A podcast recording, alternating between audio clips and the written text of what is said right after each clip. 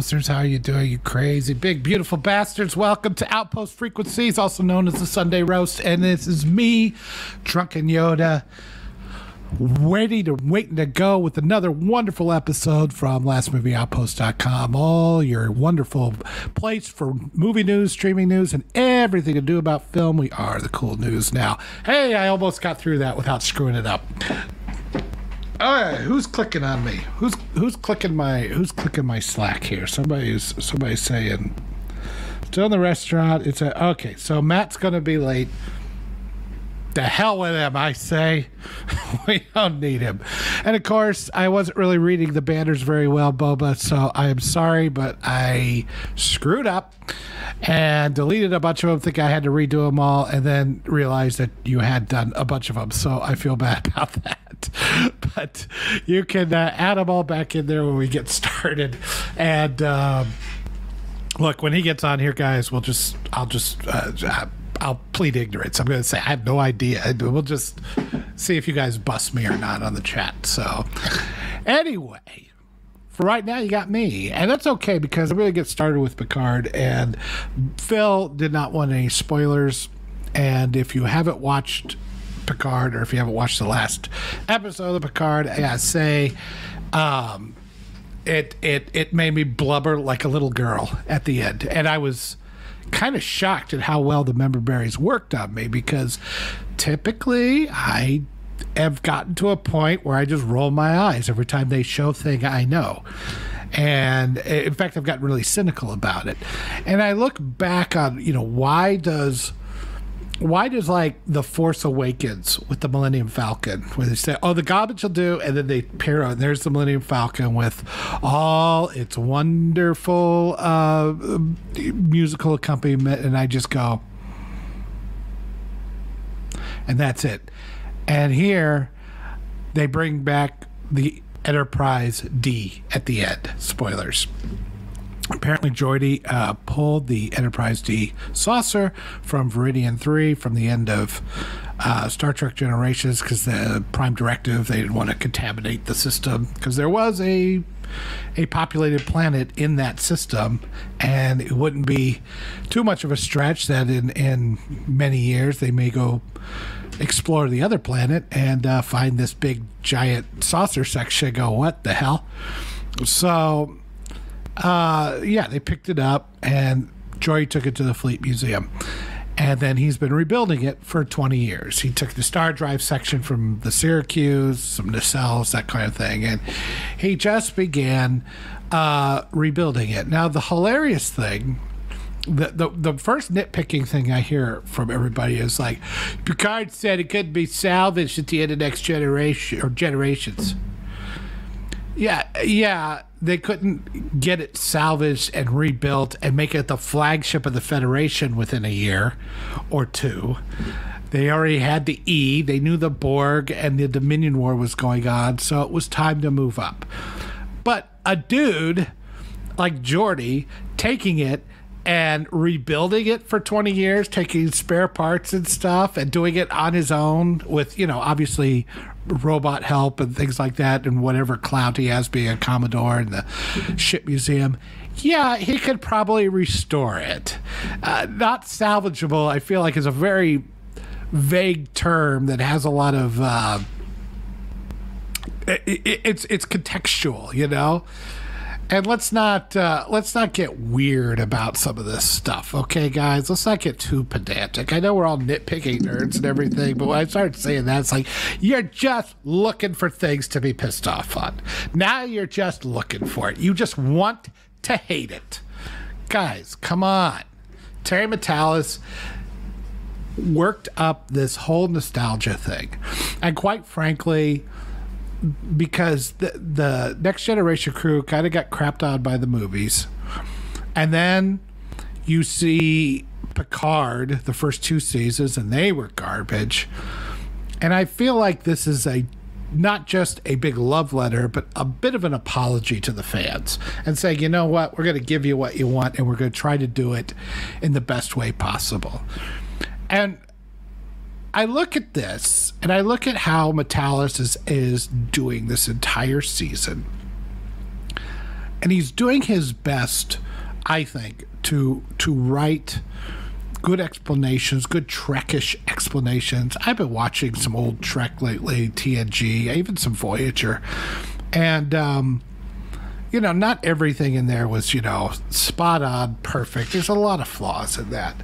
This has those kind of flaws to me, but the important thing is is that it has the spirit of Trek. It has the the the love and the respect of Trek and the respect of the characters. And it feels like that that's what he's trying to accomplish something that says Star Trek is a good thing and it can be a good thing again. Now, I know, unfortunately, the evil among us will take advantage of Matalas's good work, the Kurtzmans, the Goldsmans, the, the Paramount suits, and they will take this and say, "See, people love Trek again. Go ahead, Kurtzman, you can do another show." And that show is going to be garbage. It's going to be a Star Trek Academy show that nobody's going to like because Matalas isn't going to have anything to do with it. And this is what I think pisses me off most is that untalented hacks who are taking what talented people have done before them and wearing it like skin suits. And when people start seeing that, they grab somebody else talented to revitalize it just enough so they can continue wearing it like skin suits and continue raping and pillaging this this mine of of intellectual property. And that's all Star Wars has done. And yeah, I mean, I, I like the Bad Batch. There's a couple of things, but for the most part, it's the the more I see the whole, the more I see, you know, like when you when you first saw Force Awakens, it's like there was nothing else. In, in, in Disney Trek, you go, okay, they just redid Star Wars, but kind of like these characters, maybe there's something here. Now you look back on it eight years later, you look back on the the entirety of everything that Disney has created, and knowing all the the nonsense. I mean, you can't you can't just say that this all happened in a vacuum. We know all the nonsense that's gone on since then, as far as politically and culturally and all that kind of stuff. We've seen these people get exposed on various stages and on various platforms and, and interviews and whatever. And so you kind of got to look back upon it and you realize it's just a bunch of cynical content by people who hate those who made this content so popular. The the the prime demographic that loves this content is the prime demographic that they hate simply for being that demographic. And so you have really awful evil people that are running these these things. And somehow a guy who actually loves Star Trek, a guy who actually respects Star Trek, uh, got in there and was able to make a season three that has been uh, good, good television, and they've he's managed to make the comebacks feel earned and authentic. Um, and I'm sure your nitpicking Trek brain could say, "Yeah, but," and come up with all kinds of technical techno babble bullshit of why this couldn't happen or that couldn't happen or whatever. But you know, I I mean, there should be something for the effort. There should be credit for the effort. And the effort to me has been has been really good. The effort to me has been um, impressive. They, they, you know, it's not. It, it feels well thought out. Uh, I'll give you an example.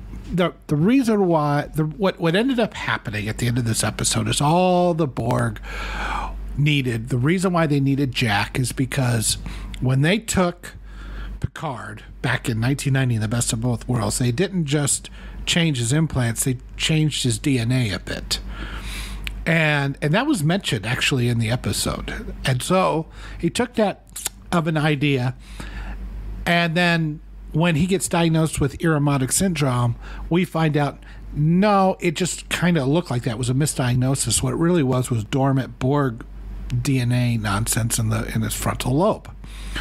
And he passed that down to Jack.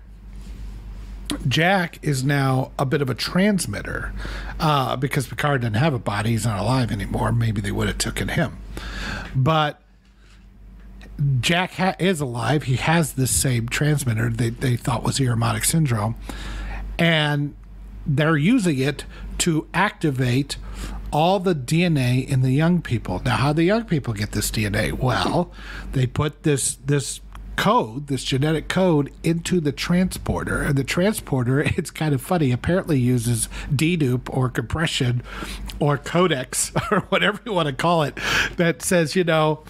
Um, for most life forms, for most humans, there's this common DNA they all have. So just use that and then put in the, the special stuff, and that makes the transporter work a little bit better and faster. That's how it gets faster, I guess, because they're using uh, video compression. So. I'm, I'm, I'm like, okay. I mean, it's an attempt. I don't know. I mean, the transporter is bullshit anyway. But if if you're going to try, at least it feels authentic. It feels thought out. And so they put all this in there to use the transporters against them. Have they been talking about the transporters all season? Did they have the first changeling got aboard as a transporter chief by taking by taking uh, the place of the transporter chief that was on the Titan? Have they been doing all this all the throughout? Yes. And they say it's in the frontal lobe and that you it only takes effect because in the young people because the young people are still developing and so they can take this stuff. The older people they don't get they don't get activated by the Borg. So great. You you, you Jack runs off half cocked and he goes he's going to try to fight the Borg queen. Of course it doesn't work. He gets assimilated and now they send out the signal. And then all the young people get assimilated. Why did Picard hear the Borg in Star Trek First Contact? There was never a good ins- explanation of that. He just heard them, but we never knew why. Now we know why. And I, you know what? I'm kind of like, hey, I like that. It, an attempt to give me a reasonable explanation of why that worked. Nice. Sweet. I love it. So there's um there's a lot of fun that that that I'm having with Picard right now and I'm I'm hoping that as we move on um well, we only got one more episode, right? Will the newest version will the the shows that come after this because there's no way they're making any more Picard. Patrick Stewart is 82 years old. The others, many of them are in their 70s. Um, I think the youngest ones are in their 60s. And uh, I just don't see there can be another hurrah. And if they're smart, they'll say, you know what, we're going out on a high note. Let's you know, the high note we never really got. Let's just leave it be, and and they probably will. Uh, other thing, there, there's one thing I really disliked in this show. It's not, it's not terrible thematically and everything, but you just, I, I just grown to like the character so much is that they killed Shaw, and Shaw you know, as he's dying and, and Seven is leaning over him trying to help him, he's just like, No, no, no, it's your it's your ship now. You have the con seven to nine, and then he passes away. It's like it's a good moment. Finally gives the respect to Seven that she deserves.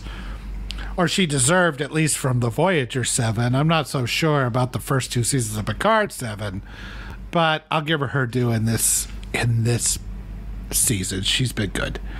So I've really enjoyed that. And then finally, we have um, the the entire crew gets away. Of course, it's only the seven. You know, for for reasons unknown to me, Seven and Raffi stay behind. Why? Because, come on, it had to be the seven. It couldn't have anybody else there eh, on the old ship on the Enterprise D. And I gotta admit, I've never my favorite ship will always and forever remain the the refit the movie version of the original Enterprise or the A, which come on, it's the same damn ship. But that look, I love it. I think it's the most beautiful. I think it's the most perfect version of the Starfleet ships. But I gotta admit that D looked damn good, and I'd forgotten how much I really liked liked it. Um, it's it's obviously been a ship that has grown on me, and I think a big part of that is the uh, the interior and just we have so much history with it. So it, that's that's as much about it as anything. It's it's become its own character in a lot of ways. Um, so it, it it looked great, and they they did it right. And it's like, is it somewhat contrived? Is it is it was there better ways to do this? Is there ways that are more make more sense within Star Trek that isn't such a nostalgia trip? Probably. Did I thematically, emotionally, story wise, did it feel authentic? Did it feel earned? Did it feel like I like like something that that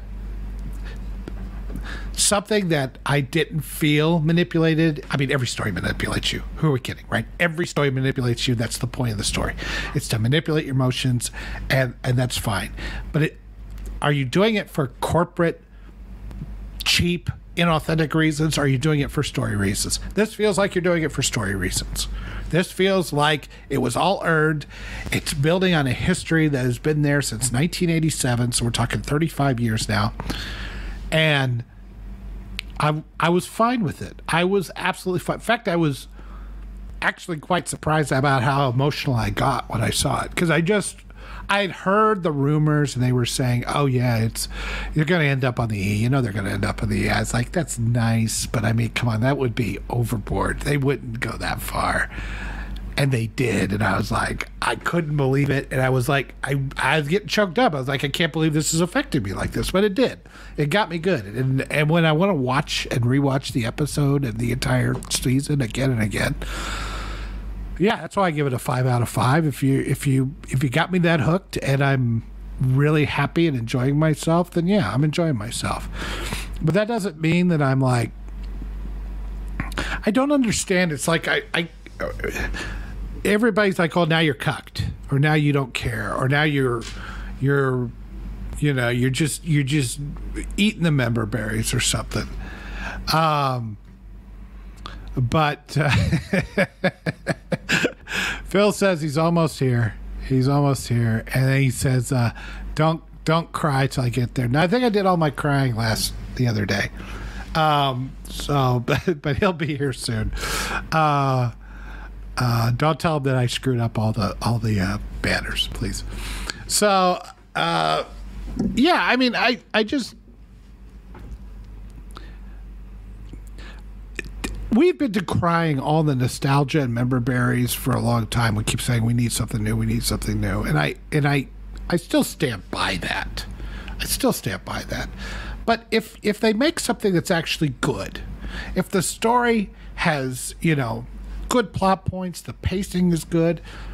It's not perfect. I still have problems with with episode seven and the gurneys and the and some of the torturous aspects. I still have some problems with certain things, but you know, overall, like Riker is is but given his due as a character. You feel like he's you finally got some uh, finished arc with him. I feel the same with. Uh, with Picard. Uh, Worf, I would like to have seen a little less humor with him. I think he has had some good moments, but he he hasn't had any real uh, emotional or or character arc type moments. Now, I could kind of forgive that with Worf because Worf and Michael Dorn has had more screen time than anybody else in the series in across all of Star Trek, between seven seasons of of uh, Next Gen, four movies, and four seasons of Deep Space Nine. His character has been explored to death, and I don't think that there wasn't still more to mine there. I just I'm not as I'm not as irritated about him having less because I feel like I know so much more about the character. Riker, I felt never got enough uh, of a good character arc. Never really explored him well enough, and I I feel like this rights that wrong. Of course, Picard had plenty of character arc, and and oh, by the way, can I say I called it? I called it. It was going to be the Borg. I, I heard people say it's going to be the Pah-wraiths. I'm like You know how many people that love Star Trek Next Generation have no idea what the hell went on in Deep Space Nine or Voyager? They don't care. They, I mean, it's it's not it's not going to be. you're not going to get the Pah-wraiths or some deep cut like that. It's not a deep cut to me. Um, and I would love to see a return of Deep Space Nine. Uh, I, I, would love to see those characters come back um, for for one more go round. Unfortunately, Rene Auberjonois is gone, so we will never get Odo again. And I think the rest are all okay, as far as I know.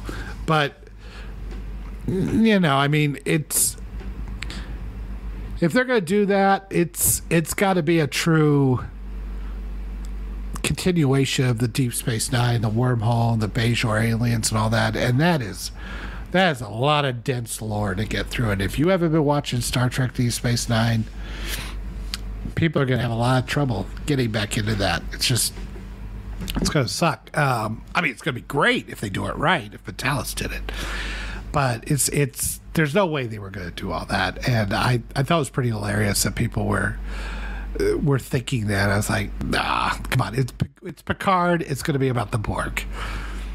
That being said, I do feel like this is finally a. It, it feels like you could just skip those other two Borg Borg seasons, even First Contact. Just go right into this. I guess you kind of need First Contact. Like the Borg was ruined when they put in a queen.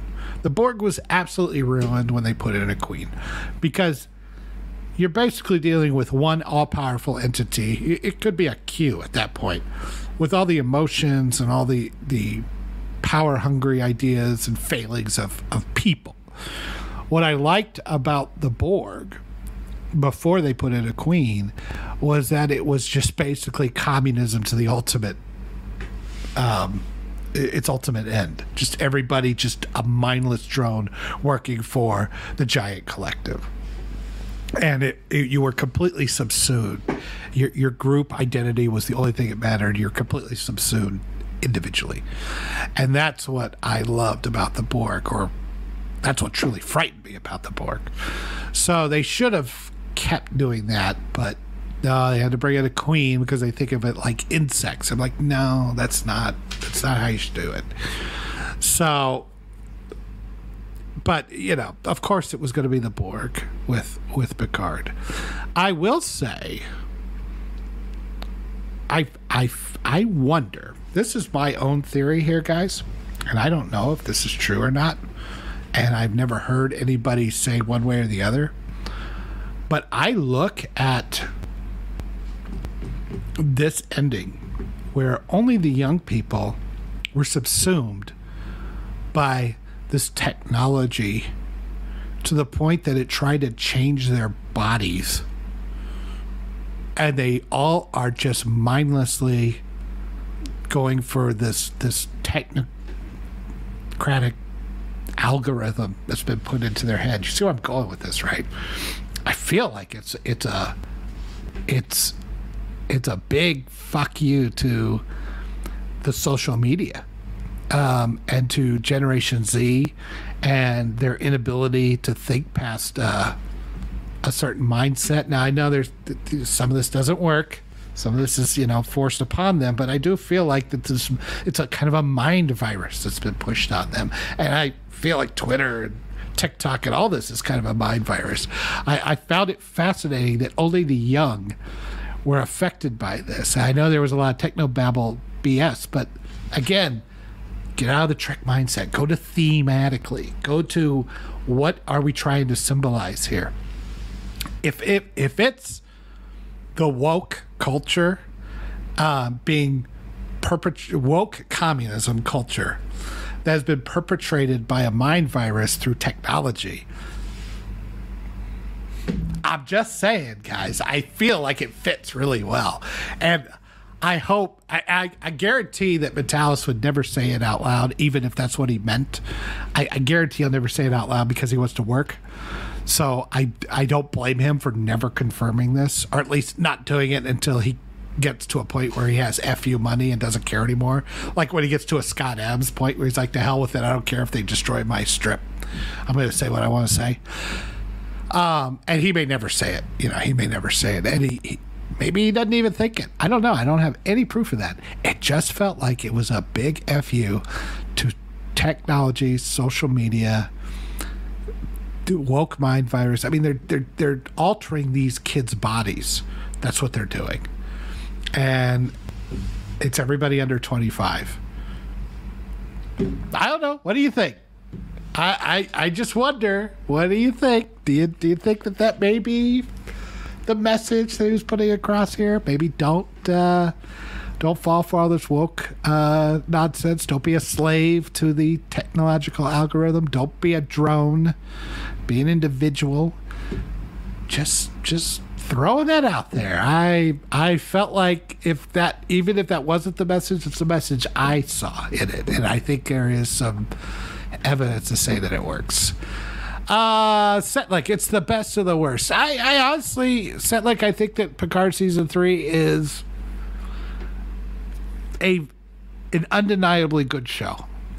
Not just.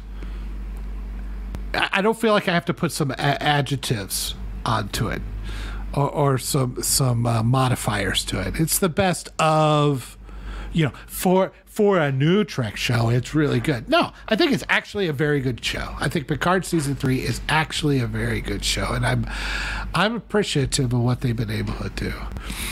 Uh, how do you do there, fellow Elmo bros? Uh, get just me this time, Anna Muso, but uh, would uh, happy to see you here.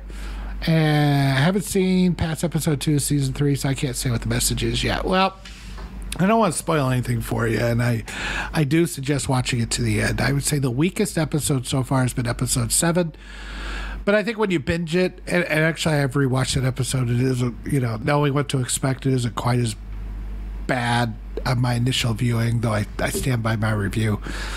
But it's um yeah, I think I I think it's been a fantastic season. Now I got one more episode to go, but I, I really don't see them screwing it up. I think it's going to be a lot of fun, and it's it's been great. Uh, so thank you for all the comments. Uh, I'm sure Boba will get here in a second. I do want to say I do want to give a shout out to um, to Big Gator. Now I take this show and I cut it up and I throw it out there for everybody to see, and uh, uh, Set, probably pronouncing it wrong. Setlick and Big Gator, you both have been just commenting the hell out of all my. We see it, and I see it anyway. I try to respond where I can, or at least give a thumbs up or something like that. But I do want to say I appreciate it. I appreciate the uh, the responses and the comments, and I appreciate all that kind of stuff. It's it's not unnoticed, and I I did want to give a shout out. So Big Gator and Setlick, thank you very much for for all of that, and and. Animoso and and Setlick and uh, everybody else that's watching. Thank you very much for being on here. I do appreciate that as well. So uh, that's that's that's Picard so far. Um, I did start watching a little bit of. I need to put up some banners here so I know what the hell I'm talking about. Um, let's let's put up a banner here for next because this this is how I cut it up. I look for the next banner that I know what I'm talking about. Uh, let's see, what was it? Oh, uh, I've been watching. Uh, what did I watch? I watched Voyager and and Next Gen recently. I don't, I don't know. Do I really want to talk about that? You guys want me to talk about that? I can talk about. I'm waiting for Phil to get out here, so now I'm padding. I'm, I'm as bad as as uh, season one or two of Picard. Um, I'm trying to figure out what to talk about. Oh, oh, oh! Wait a minute, he's here. Me off, you son of a bitch! I'm so sorry. Hello, Yoda. How are you? You you lying piece of shit! You're not sorry at all. Sorry, I was signing in. I was signing in. Hello, everybody. So sorry about that. I had one of those work things I had to attend. Um, but the good thing is, I got free sweets, so it wasn't it wasn't a complete waste of time. Okie doke. What are we on? Uh, so I, I only saw a few uh, banners up there, and uh, I, I don't know if there was more. Um, okay, look. Well, you've had some good interaction from everybody. Hello, everyone. How nice.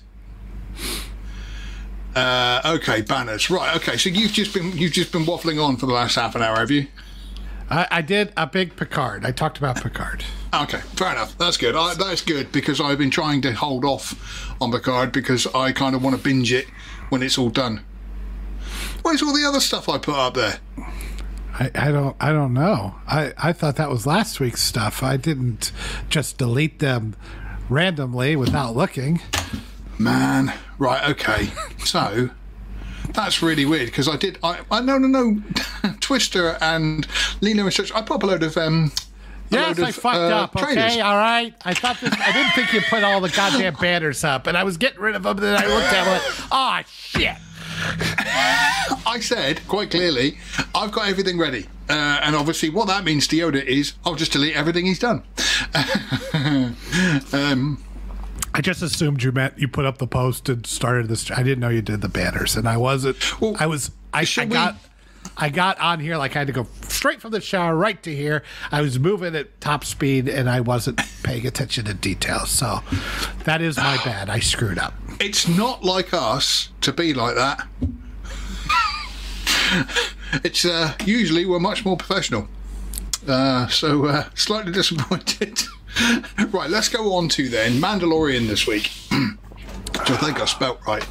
So you've talked about Picard, but Mando this week was actually quite a good episode, although it was a little, it was a little, a too little, too late to sort of, you know, there's only one episode now to finish the series.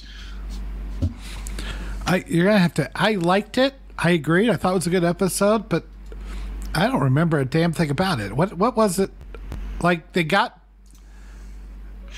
They oh, started that's off right. with They went to Mandalorian, and then they got on a big uh, ship, boat thing, boat- and then they had yeah. a fight over chess. an actual land yacht.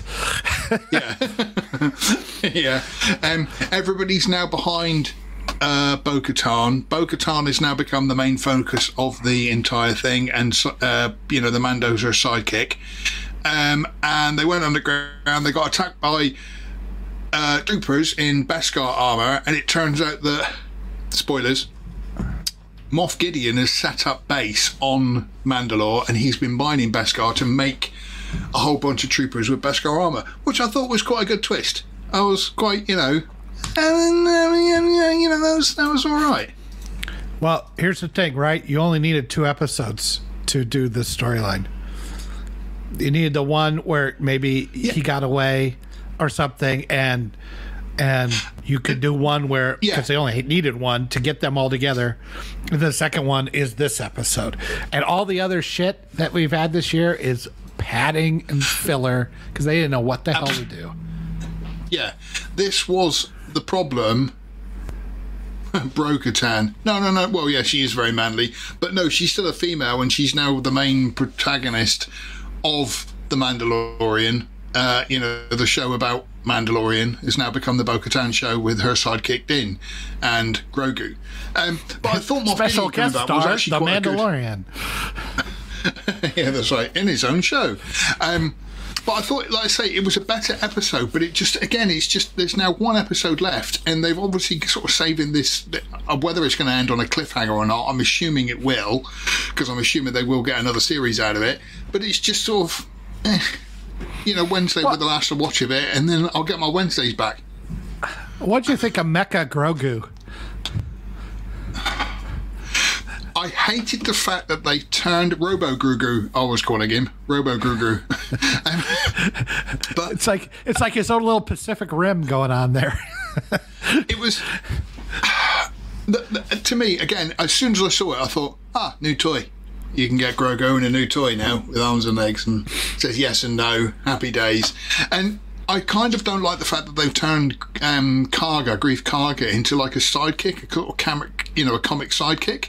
Now it's a bit you know he he's a bit ridiculous.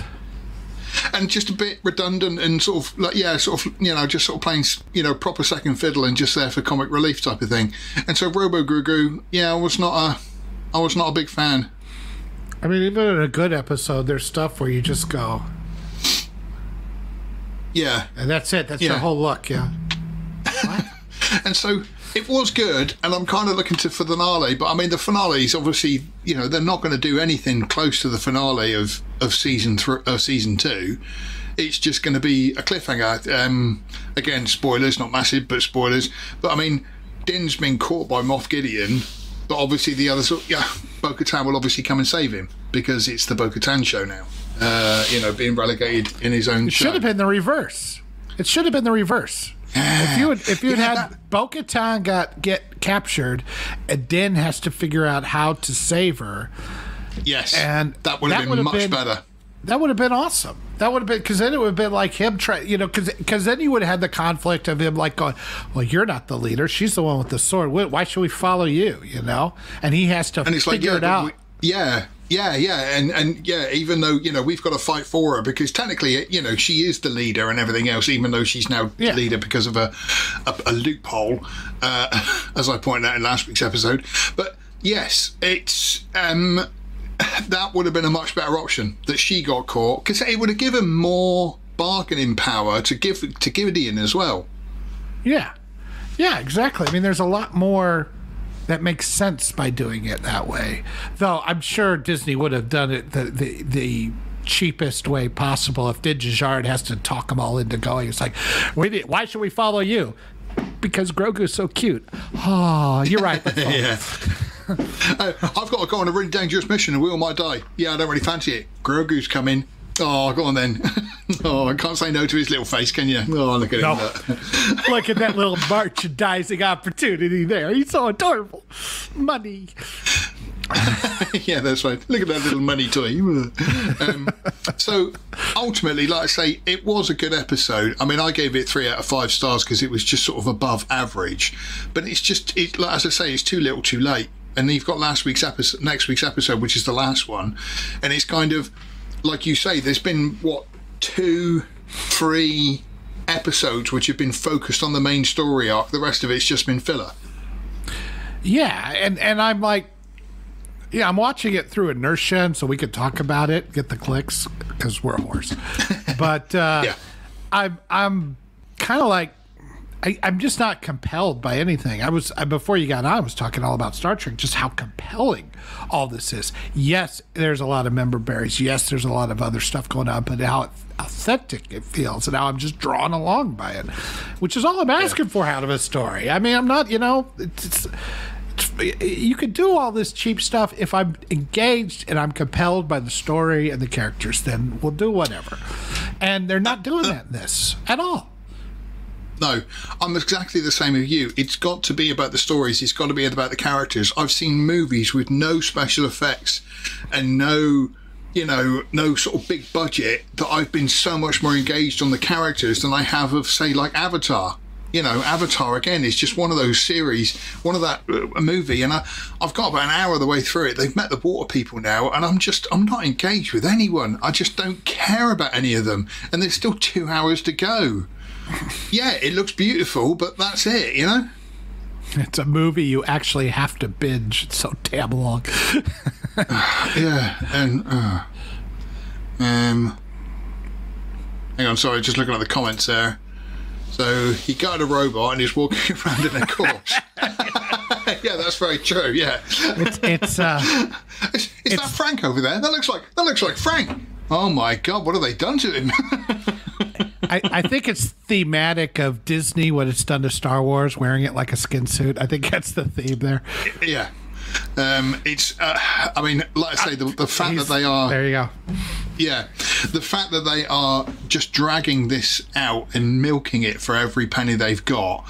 Speaking of which, if we're going to move on from Mando, hang on, let me type this up. Again. I am sorry about that. I just I I just assumed those were for last week. So, I wrote this one up this week. Apparently, there is going to be a Stranger Things animated show in under the category of milking things to death. Obviously, Stranger Things has been an absolutely massive hit for Netflix. They have had, you know, literally millions and millions of people watching the show and everything else, but it is coming to an end at the end of season five. Uh, the Duffer brothers, who originally created it, have come up with. I've just got to remind myself because, because it doesn't just stop with an animated show, but I think they are also doing a stage production and another live action show, which is a spin off but nothing to do with the original characters. Because, like I say, you can't leave these things alone. Something good's come out and we all love it. So, obviously, we've now got to milk it to death and squeeze every little thing that we can out of it. I feel like IPs are like the new gold rushes, right? It's like when we had Yeah. the gold rush in California, right? Just everybody just streamed out there and just and stripped the area dry of gold as quickly as they could. I feel like that's what IPs are anymore. it, you can't just make an original good movie now because it's got to become a franchise.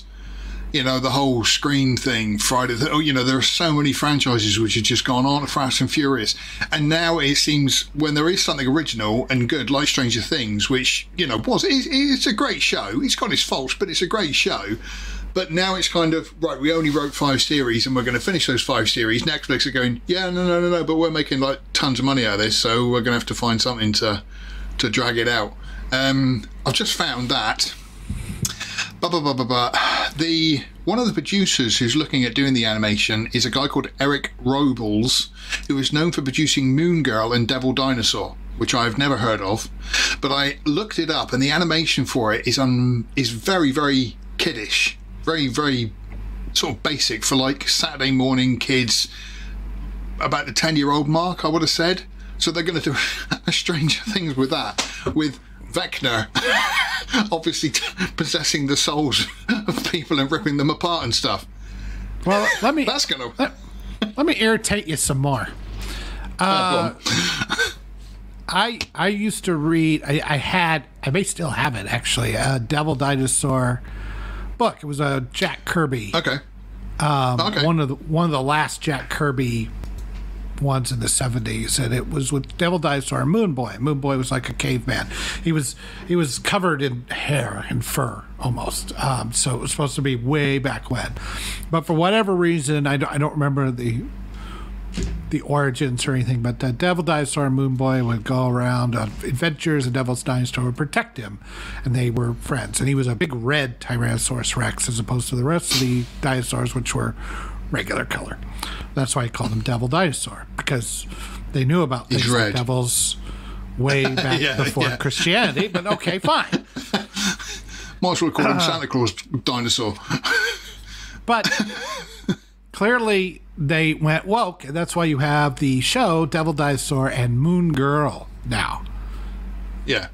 That's the only. That's that's that, that's they they gender swapped something that nobody knew the fuck about, other than weirdos like me, and it was clearly just done to hey we have this property in Marvel let's do this as a Disney bullshit and and we'll make it gender swap because that's what Why not? that's how we do things here at Disney. That's that's how the young people are being raised these days. They're they're being raised to be gender swapped, uh, no matter what the situation. Yeah. They want to Um, they want to do all this girl power, but then they make the girls turn into boys. Have a bit of, I don't get a bit bored with understand the old girl power thing anymore. now. Yeah. I like the fact that um, women are so bad at being women that men have got to be women to show them how it's done. Um, but yeah, animated productions are much cheaper, obviously, to produce than a live action thing. And I mean, especially now, scenes like Millie and Bobby Brown and uh, what's his name, Wolf. I can't think of his name Blitzer. now, but you know, yeah, you know, they've all they've all gone on to other things now because they're all famous. Obviously, all of a sudden they're sort of like, oh, you want us to come back? Well, this is going to cost you, you know. Um, and so, doing an animated show where somebody's impersonating the voice, there we go.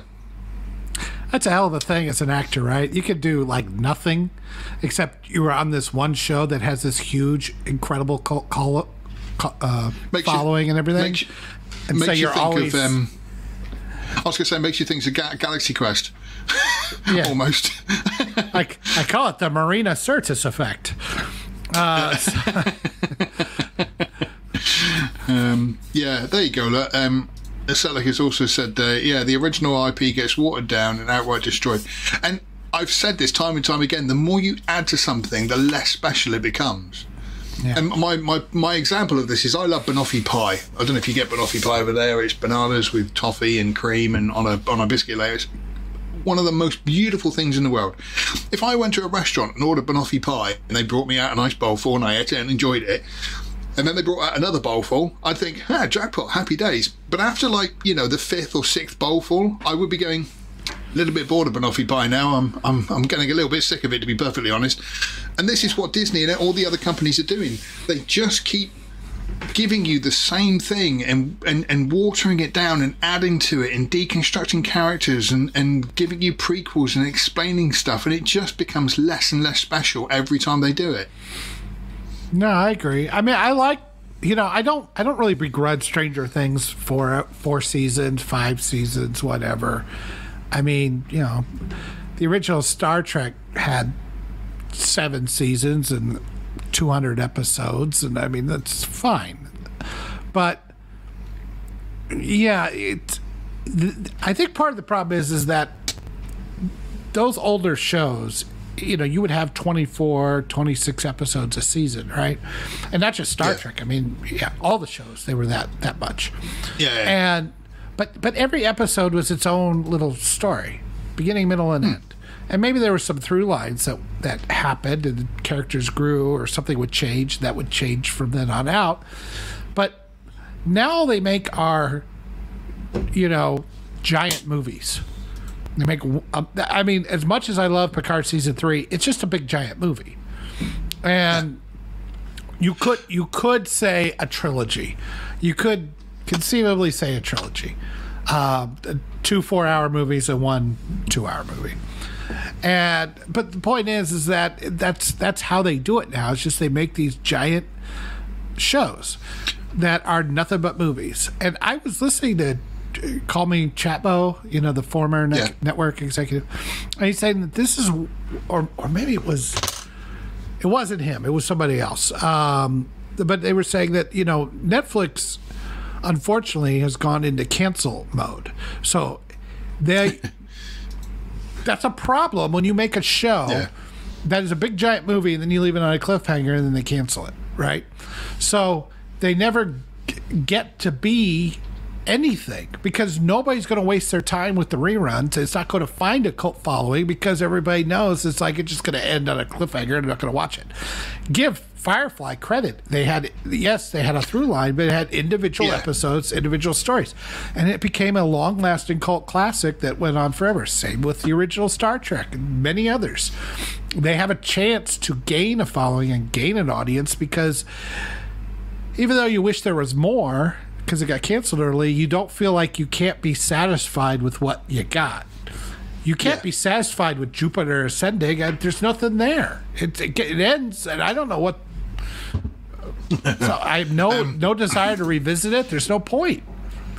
Anonymous, who says uh, that he lost interest in Stranger Things after the first season. Also, Millie Bobby Brown is a subpar actor. I will give her credit that she. I do think she's actually quite good in the series. I do think she's she's genuinely quite good that is to do, I think, with the rest of the cast, the direction, and everything else. The series itself has been very good. All four seasons have been very good to excellent all the way through. They've, you know, they've really nailed it. Um, but again, it's like like you were just saying. The problem with it is, is you can't watch a single episode by itself because if you missed season two, episode three, where so and so and so and so happened, you're not going to understand what happens in season three, episode seven.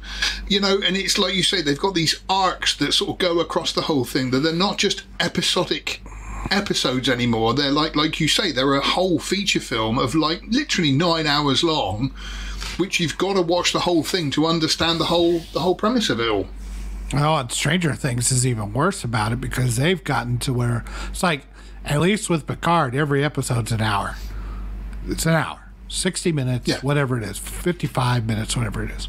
With Stranger Things, it might be an hour, it might be an hour 20. I think the last episode was three and a half hours long. And next season, each episode will be a week long. I don't know. It's just like, yeah. guys, come on. Uh, you know, you're blurring the lines between feature film and show so much. And the worst part about it is, is that because they feel like they have to do it this way. This is why you get so many shows that are paced terribly and have so much padding and unnecessary nonsense in it. You gotta, you guys gotta stop this. You gotta. I think the reason why something like the Next Generation, and even the original Star Trek, and some of these older shows resonate and continue on for so long is because they had to make these episodes good stories within 45 minutes if you include you know Yeah. take out the commercials. So you had to know how to do tight storytelling. It's it's the same thing that uh, red letter media said about why the original star wars works so, more, so well. Art through adversity. You know you are limited by the medium. You are limited by the time. You are limited by uh, the, Yeah. the runtime. So you you have to make things work within that and it it makes you a better storyteller. But now they can just do whatever they want because you're streaming it. It's the same thing with cgi right? You do put everything you want on the screen so nobody Yeah. gives a damn. All of Yeah, this is, has we- just terribly destroyed storytelling and and all this. Yeah, it's a shame. Um, yeah, it's a shame. Like I say, uh, I am looking forward to season five of Stranger Things. I think it's going to be good. A stage play, I'm not interested in. If they do a live action spin off, again, if the Duffer brothers are involved, I would give it a go at least. But like I say, this animated show, not interested. Um, not interested at all. Right, we're moving on to the next thing. Hang on, are you typing it out or am I? Uh, I, I got something I just I just I gotta talk about because it was Okay. easily the most entertaining thing I saw Oh. this week. Yeah, no, I did see this, and it was be- it was beautiful. I mean, look, guys, if you're looking for entertainment value, watch those excerpts from Elon getting interviewed by the most incompetent reporter the BBC may have ever from had. the BBC. I mean, what? So, so the, the story behind it is, if you haven't seen it, is is that the guy says, "What do you think about all the hateful content on there?" He's like, "Well, give me an example." Uh, well, you know, I've seen more hateful. Co- well, like you seen it, or or just in general. Yeah. Well, I saw it in my feed. Well, give me an example. Well, I haven't used that feed in a while. Caleb's probably like, "What the fuck, man? You can't give me one damn example." So now that's that was that was the meat and potatoes of the interview that everybody's talking about. The entertaining part is at I think near the end when Elon has decided this guy's a complete joke, and so he just keeps asking him if he likes BBC, not the BBC. if you like BBC, which is so childish, but I, oh, oh, Yeah, was it was. It so was. hard. It was. I It mean- was. It was beautiful to watch because when you when like I say, this is kind of half the problem. I think sometimes that some people ask stupid questions and people just don't reply to them. Where Elon saw the opportunity and said. No, I'm gonna I'm gonna run with this one. This on you. You've you've asked me a stupid question, so I'm gonna give you a good solid answer to it. And again, it was just it was beautifully done. It was it was very very funny, very very Well, funny. It, it exposed so much. It it it it goes right in line with what I was saying of how writers and special effects artists and, and all these people are so lazy in their in their work. They, you know, we'll just throw it in, you know, we'll make this giant movie, and if it doesn't work, we'll just put a lot of visual effects on there, and then they can just do it all on a computer Yeah. because everything's easy, right?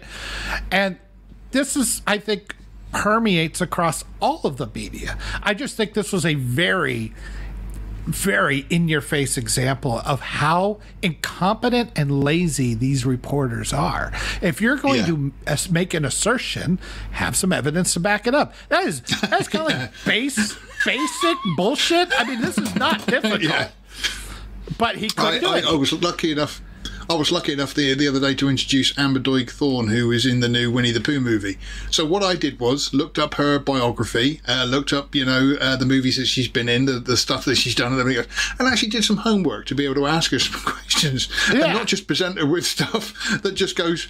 Right, so uh, um, yeah, anonymous. He's saying, "Where is it?" It's yeah. I know we're talking about movies here and everything else, but uh, it was just like I say. If you have a quick Google on YouTube, We're talking about entertainment, and this was streaming, and it was very entertaining. So, God damn it, I'm going to get my entertainment where I can. Okay. It was it was funny to watch because, like I say, seeing such an incompetent moron being owned by Elon was was just it was oh masterclass masterclass it was fantastic. Yes. Oh, okay, let's We'll get back on. to I just, I just, it was so entertaining. I just had to mention it. Um, we should put a link up on our website. But in more entertainment news, not so movie, but entertainment news, American Horror Story. I keep looking at it. American. I keep looking at more now to make sure I spelled them right. Horror Story. Yeah, that's good. uh, American Horror Story has now come up uh, that they have announced they are going to be doing season 12 of the season of the series. Wow, uh, it's going to be starring Emma Roberts, who's great and we love and happy days, but also Kim Kardashian. And Okay. just it's you know it's one of the when I read it it was just kind of oh yes it was a slow slow news day obviously. I've not been able to get into American Horror Story any of them. I've tried a few episodes of each of the seasons and just none of them have kind of grabbed me at all. I've heard some people like them. Obviously there's 12 seasons so obviously somebody likes them. Um, but getting Kim Kardashian in there is scraping the wood on the bottom of the barrel you know to get the viewing figures back. I mean my goodness me that's that's really something. Look, dude, if there's ever a definition of an American horror story, it's Kim Kardashian. I Yes. mean, come on. Th- thank you, thank you, Madink. Thank you, the last entertainment outpost. That's right. I, I, I'm just saying that that that Kim Kardashian is the very definition of an American horror story. Um, Yeah. We are horrified by her every single damn day. So yeah, the, I don't. the the image, the image of I that I put up in the article was from her sex tape. Because remember, girls, if you want to get rich and famous, don't work hard and become an actress. Just have a sex tape released, and then you can get famous from that. Okay, so sleep with all the men that you can with a camera. Um, and then just get famous from that uh, leaked. it does help to have a famous video. father, though. You know, because Well, father, mother. Robert- no, no, hang on. She. Yeah, Rob Kardashian was OJ's lawyer, so that's partly where that comes from. Just like Paris Hilton, Oh. she's one of the Hiltons, so she makes a sex tape. Everybody cares, you know. Yeah. There's a lot of OnlyFans girls out there making sex tapes every day, going, "Hello, I'm here. Give me money." Yeah, that's right. They're not making Have you slept with anybody famous? So have you got a famous dad? Because then we're not really interested. Yeah, And I was just thinking with girls on OnlyFans. Oh, you didn't know who your dad was? Oh, that's a shocker. um, let's not go down that one. Um, okay, so there were some other trailers this came out this week, which let me find. Let's talk about this one first of all. Let's get our anger out of the way and talk about this one. So. Oh, there's me being crappy. Re- retype, retype, retype. Because drunken Yoda is a drunk. Okay, and so the Marvels trailer with that wonderful person that everybody loves, Brie Larson. She was so cute as a child. Her mother named her after cheese. Um, so the first movie didn't go down all that well. Uh, but obviously, we have to have a sequel. And not just a sequel, a very ethnically diverse sequel with a teenage girl in it. I, I don't. I don't think there was a, a thing in all of entertainment history that had luckier timing, except for maybe Ringo Starr. Uh, yeah, that's very good.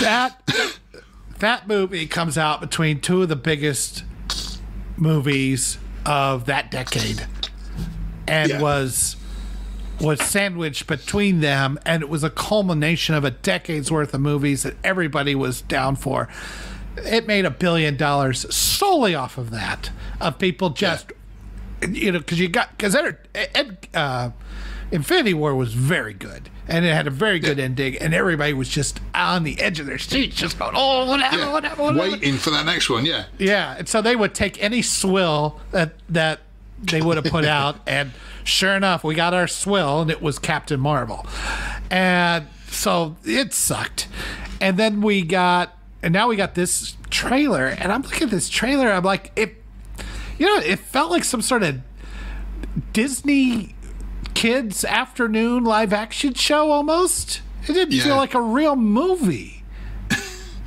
I the out of all this, I'm just going to say this. Out of all this, I actually genuinely feel for Brie Larson because I do think she's a very good actress. Uh, Room was very good, um, and I also think she's very hot.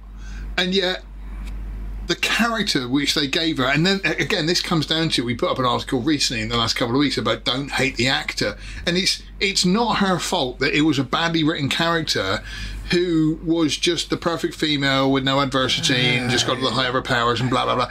And it's and again, sort of people sort of saying, "Oh, Brie Larson's bloody awful," and it's like, no, she's not. She is quite good, but she just happened to be in a movie. And let's face it, if you got offered a Marvel movie, you're bound to sort of say yes to it. But then just to have it sort of so badly directed and so badly written, you know, it's like I say, I don't think it's I don't think it's her fault. Nah, I, I, I, no, it's partially her fault. She's got an attitude and a chip on her shoulder, like you wouldn't believe. And I have watched her. This is why I don't watch live action stuff. Uh, I, I've seen her in the interviews. I've seen her in in you know like she does this interview and you can see Jeremy Renner's just soul dying, just can't wait to Oh, get yeah. away from her. Yeah, I have seen that. Yeah, and and she and she's just so like they asked her if she's gonna do another Captain Marvel. She's like, I don't know. Anybody want me to do it? And, and she's just got just this horror. She's done more than enough. And so, if this is how she is in interviews, when you're supposed to be putting your best face and best foot forward, I can't imagine what she's like behind the scenes. I can't imagine how awful she is and how you know up her own ass she is probably most of the time. And now we're See- supposed to be like, oh, okay, don't hate the actor. It's like, well there are times when the actor has done plenty of her own damage. And when you see how she acts in regular, you know, settings, then you got to wonder what the hell's going on This behind is- the scenes. this is why I stay away from from this, and I do try to separate the actor from the um, from their art. In the same respect with um, oh. Jamie Lee Curtis, because I spoke about her the other day. No, Bridget Fonda. It was sorry, Bridget Fonda, because I saw I watched Barbarella again, just because I haven't seen it for a long time. Jane time. And Fonda. Jane Fonda, Jane Fonda, and again, people were saying, "Oh, she's Like awful." poor Bridget poli- out of this. She didn't do nothing. oh no, yeah, Bridget's great. Um, but yeah, no, Jane Fonda, and then people were saying about her politics and everything else. I'm like, I had no idea. I, I genuinely had no idea. And so, like I say, all I saw her was is this sex kitten from the '60s, and the film, like I say, was it's a terrible movie, but you know, it's it's sort of entertainment. Um, but like I Jane say, Fonda uh, has had a long and proud history of hating the country that made her so successful. See, but again, I've not got that from over here. Like I say, and so I, I've missed all that. So I've been quite quite ignorant of the ignorance is bliss. Obviously, that's why I'm so happy. Well, you, you think she, you think she'd calm down as she gets older, or maybe you know wisen up? First, she was in the Vietnam North Vietnam tank during the war. You know, people have never forgiven her for that. And now she was just on the View like a couple of weeks or months, maybe a month ago or something. She's like, I've yeah, I heard the think, views very good. I've heard the views very good. yeah, I, I catch I catch when when they do something really silly, then I get the highlights and one of my typical YouTube subscriptions. Oh yeah, something. yeah, same as me. yeah. uh, somebody who's who's commenting on it, but she's like, "Oh yeah, I Oh, think uh, people people who who don't like abortion should be killed." And they're like, "Oh no, she's just joking." She's like, "No, I'm not joking. She's clearly not joking." It's like this is just an awful person. I, I don't know where. I mean, you got more money than God. You got all the the fame and the every everything handed to you. You live better than the, the the greatest pharaoh in Egypt couldn't even hold a candle to the life you've been able to live, and you just spit Yeah. a piece of shit. She's always been a piece of shit. Hanoi Jane. Yeah, that's what they called her.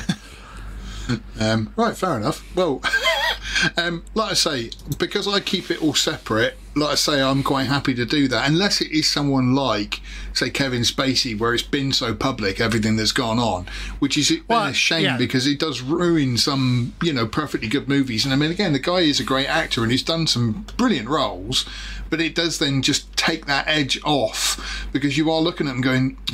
You know, "Ugh, they've done that, and you know, uh, so yeah, It, is a, it is a shame to hear these things.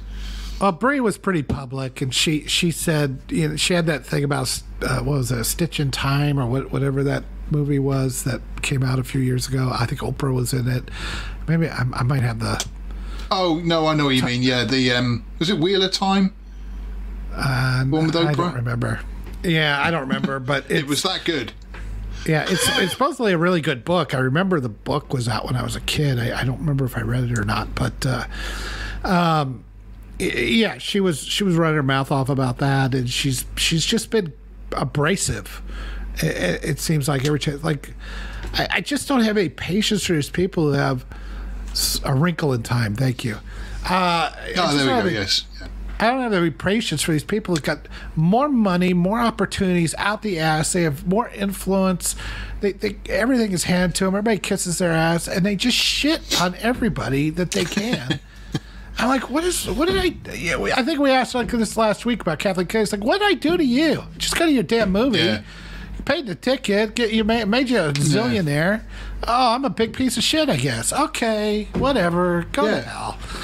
I don't remember doing anything, you know, to you. Not me personally.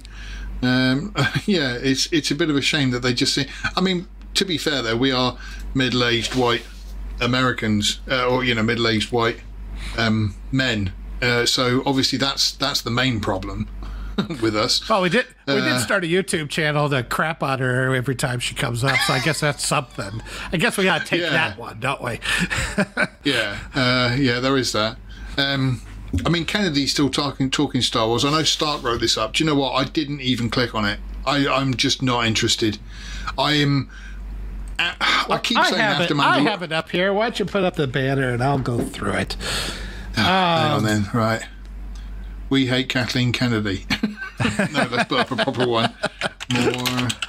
Isn't that the proper one? Um,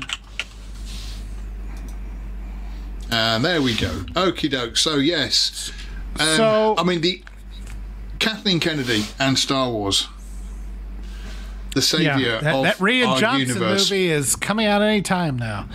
Uh, three big screen movies in a galaxy far, far away were announced, and they were all totally different. Different places in the timeline, different focus. This could be a mess, or it could give them all much needed breathing room from each other. However, we all remember the last time Lucasfilm felt they didn't need to write down a coherent plan, don't we? The separation is deliberate, according to Lucasfilm president Kathleen Kennedy. She has been out on the interview trail following the event to talk up plans for Star Wars. She says there's no predefined schedule. They won't push out movies to hit a quota of releases per year as Marvel does. Quote, we really don't think about that way. I'm not kidding when I say that we talk about things in terms of story and the people involved in arriving in a place where we think it's going to be great and we should move forward. So even though we have a certain mandate around a slate where we're asked to maybe do, you know, one or two a year, we wouldn't do that if we didn't feel we were ready. We did that before. Uh, we're really looking at these as ways in which people can enter Star Wars from different places and not feel the burden of, oh God, I got to catch up with everything that's been made before. So we don't really talk about in terms of trilogies per se. Uh, so yeah, and it, I I guess they're going to take a different approach. I I know that they're they're talking about doing the acolyte, which is going to be like what fifty or hundred years before Phantom Menace. And then they're talking about doing a new Daisy Ridley series, which is going to be 15 years the, later. The whole just just to point on this, I think we spoke about it last week, but the whole Daisy Ridley thing is the final nail in the coffin for Luke, because Luke is the one who set up the Jedi Academy. He set up the new, you know, he brought the Jedi back to life. But obviously now that Disney have killed him off, they've got to bring back, you know, the most boring character who replaced him back to, you know, save the franchise. And it's like what the character that literally killed the franchise. You're bringing you're bringing her back. That's, yeah, that's going to work out well. Here's another example. I don't blame Ridley. It's not like she's getting tons of work. And uh, if well, she has a chance to redeem the character, maybe, maybe she's taking some of this to heart. Maybe, maybe this will backfire again, on Lucas, and then they'll make her halfway again, decent. Who's kind of, who's, who is genuinely going to go and watch it? You know, I mean, I know you've got these like die-hard cultists on online who still think eh, Star Wars, Disney, everything about it is fantastic, but who's going to go and watch it? Nobody.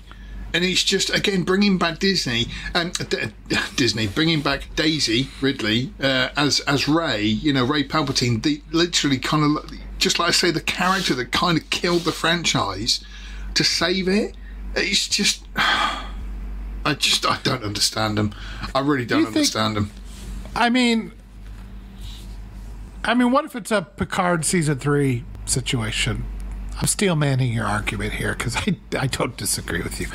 But if we have a Picard season three situation here? Maybe they bring in the right person, they put together something, and everybody starts talking about it. I mean, is, is it possible? I, I you know I I look at like Picard season three has been very very good. It's been actually good. Matalas has done a fantastic job. I don't see. Any, I, I see very little, if anything, from Disney Star Wars that I've gone. That was really good. Even the Mandalorian season one, season two, I kind of look back on. it, It's like, yeah, it's fine. It's kind of been ruined now. Yeah. But Boba Fett was terrible. Obi Wan was terrible. Bad Batch has been fine. Rebels was fine. It was more Dave Filoni stuff, but I never thought the Clone Wars. I like the Clone Wars. I like them. I'm not telling everybody Yeah. you need to watch them. They're amazing. I'm saying they were good. That's about it.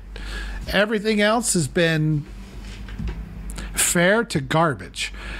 And Yeah. I, so I don't know. I mean, can, can they bring in the right? Can they save this, or is it? I, mean, mean, they have to save it, don't they? They have to because they are they got nothing else. there is always the opportunity that yes obviously that could be saved and i will always watch star wars just on that premise that you know it might actually be good and it might actually be saved and this one might be the one that's actually quite decent i can't i can't like not look away from it you know i've, I've always got to give it that eternal hope um, i'm also a completionist which i kind of hate as well so that if i start watching something unless it's terrible, you know, I won't. I, I'll, I'll carry on watching it, like I had with Mando. Like I say, that episode with Lizzo and Jack Black was just. It was. It, it, it was to me. It was the worst thing I've seen since Last Jedi. It was. It was terrible. But yeah, I still had to give it a go, and I'll watch this week's episode as well. And getting Daisy back again, it just depends because it, it's just if Kathleen Kennedy has got her grubby little fingers all over it, then what is the point? What is what's going to be the point of watching it? Because she's just going to ruin it. You know, this is Yeah, I, I don't have any faith in her to do anything. Of course, I didn't have any faith in Kurtzman, but I guess he's been hands off on this. I, I don't know. I mean, it's it's not. It, it's such a weird. You know, there's there's so many players in this. It isn't just one person. Although you, Yeah, you know, yeah. the buck's got to stop somewhere. But I'm trying to. I'm trying to. You know, this is interesting. Uh, okay, so Star Wars can't be saved. I'm going to say the MCU can't be saved. I don't think. no. It's had its moment. It's had its, It's had moment, its and moment. it's done. Pixar puts out one or two every three years that are good, maybe. That's only one movie, let's say, and and they'll do, they've, they've although I will say, yeah, I was just going to say, I do think that the quality of their stuff, the last two Pixar movies, I haven't even bothered with. I think one of them was, um, was it the two kids in the van looking for their dead dad or something? And I don't think I finished it. And then the other one was the the Soul Ghost or something or other. And I, I just didn't didn't even bother. Didn't even bother watching it because it It's- just it just It's no coincidence when they Me Too'd Lasseter that everything went to hell for Pixar. yeah. So, uh, I, I look at. I'm, I'm I'm trying to think this through. Okay, so if Star Wars dies, or they can't get because they, at some point they're not going to be able to make these anymore because, you know, season three of Mando's got nothing. There as far as viewership. I mean, it's bad. Uh, the MCU is losing money. Quantumania, certain. I, I think Guardians of Galaxy 3 will make money because it's the last one. James Gunn will make it. He'll make something that everybody will like. But after that, they're screwed. I, I really believe that that MCU is I, that. just, I'm not sure about, I'm not sure about Guardians of the Galaxy three. I'm hoping it's going to be good, but I mean, I read the other day that James Gunn says it's the best superhero movie ever, and whether he's just saying that because of the bravado that he is kind of his own swagger that he kind of says that kind of thing, but at the same Sure. time, I do wonder whether he actually believes that or not, and it's just kind of uh, don't build it up that much because you're not going to be able to deliver like that. Yeah, good. I think I think he does. I think he well, look, whatever. He- I think he he's done. I, I like both the Guardians films. I think they're both good. Oh yeah, no, no, And yeah. I I'm not taking that away. Yeah, James Gunn has made very little that I didn't like. Um, so I think he's fine. After that, I don't see anything on the horizon for Marvel that's go- for the MCU that's going to be good. So you've lost Star Wars, you've lost the MCU. They're not bringing in the Bucks. They're also not bringing in because they have gone so badly. You're not bringing people into the parks anymore because there's nothing compelling there. Yep. So what what is the long term end game for Disney or what's going to happen to them because they they they've pretty much put everything they have on either Disney well there hasn't been really a Disney movie come out in a while like a hmm. Disney princesses or or you know anything like that. MCU is dying Star Wars is dying Pixar is not going to hold it up. So I- I just feel like that the snowball has just started rolling down the hill towards the bankruptcy, and I, I was going to say, I think he's getting to the point that I don't understand how they kind of naturally let these things die. You know, there was back in the day, you kind of like had the war movies, and that was all the rage and everything. Then you had the westerns, and then you had this, and and with the superhero stuff, they need to just let it die a natural death and then maybe bring it back in a few years time but they just can't think like that all they think about is you know where this next product is going to come from and how can they draw it out? And you know it's still popular in lot and it's like yeah but it's not still popular is it? You know you are losing money from it. You've got to realize that you know that, that it is going to get to a, a point where it is completely dry and there's nothing left. You, you've got to understand that. And i just don't think they're there yet.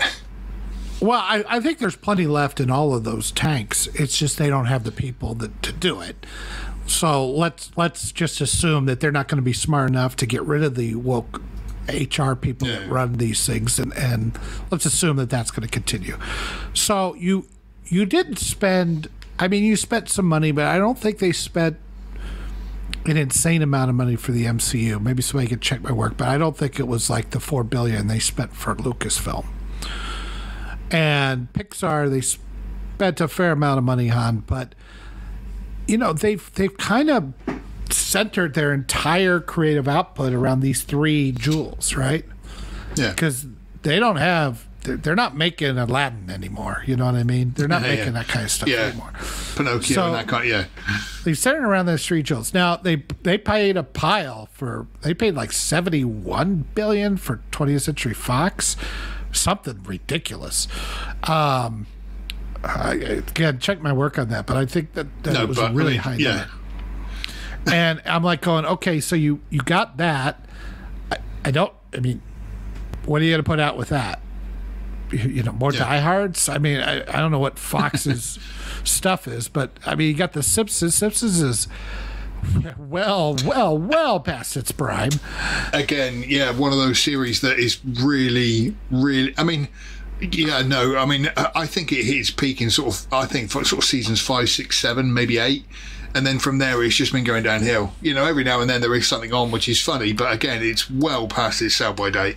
I'm, I'm not a financial advisor, but my advice, but but if I were, I would say sell your Disney stock quick because I just I just feel like they are heading towards a wall here, and I don't see how they get out of it because they have too much money tied up in these properties, and mm-hmm. They're they're clearly following the sunk cost fallacy.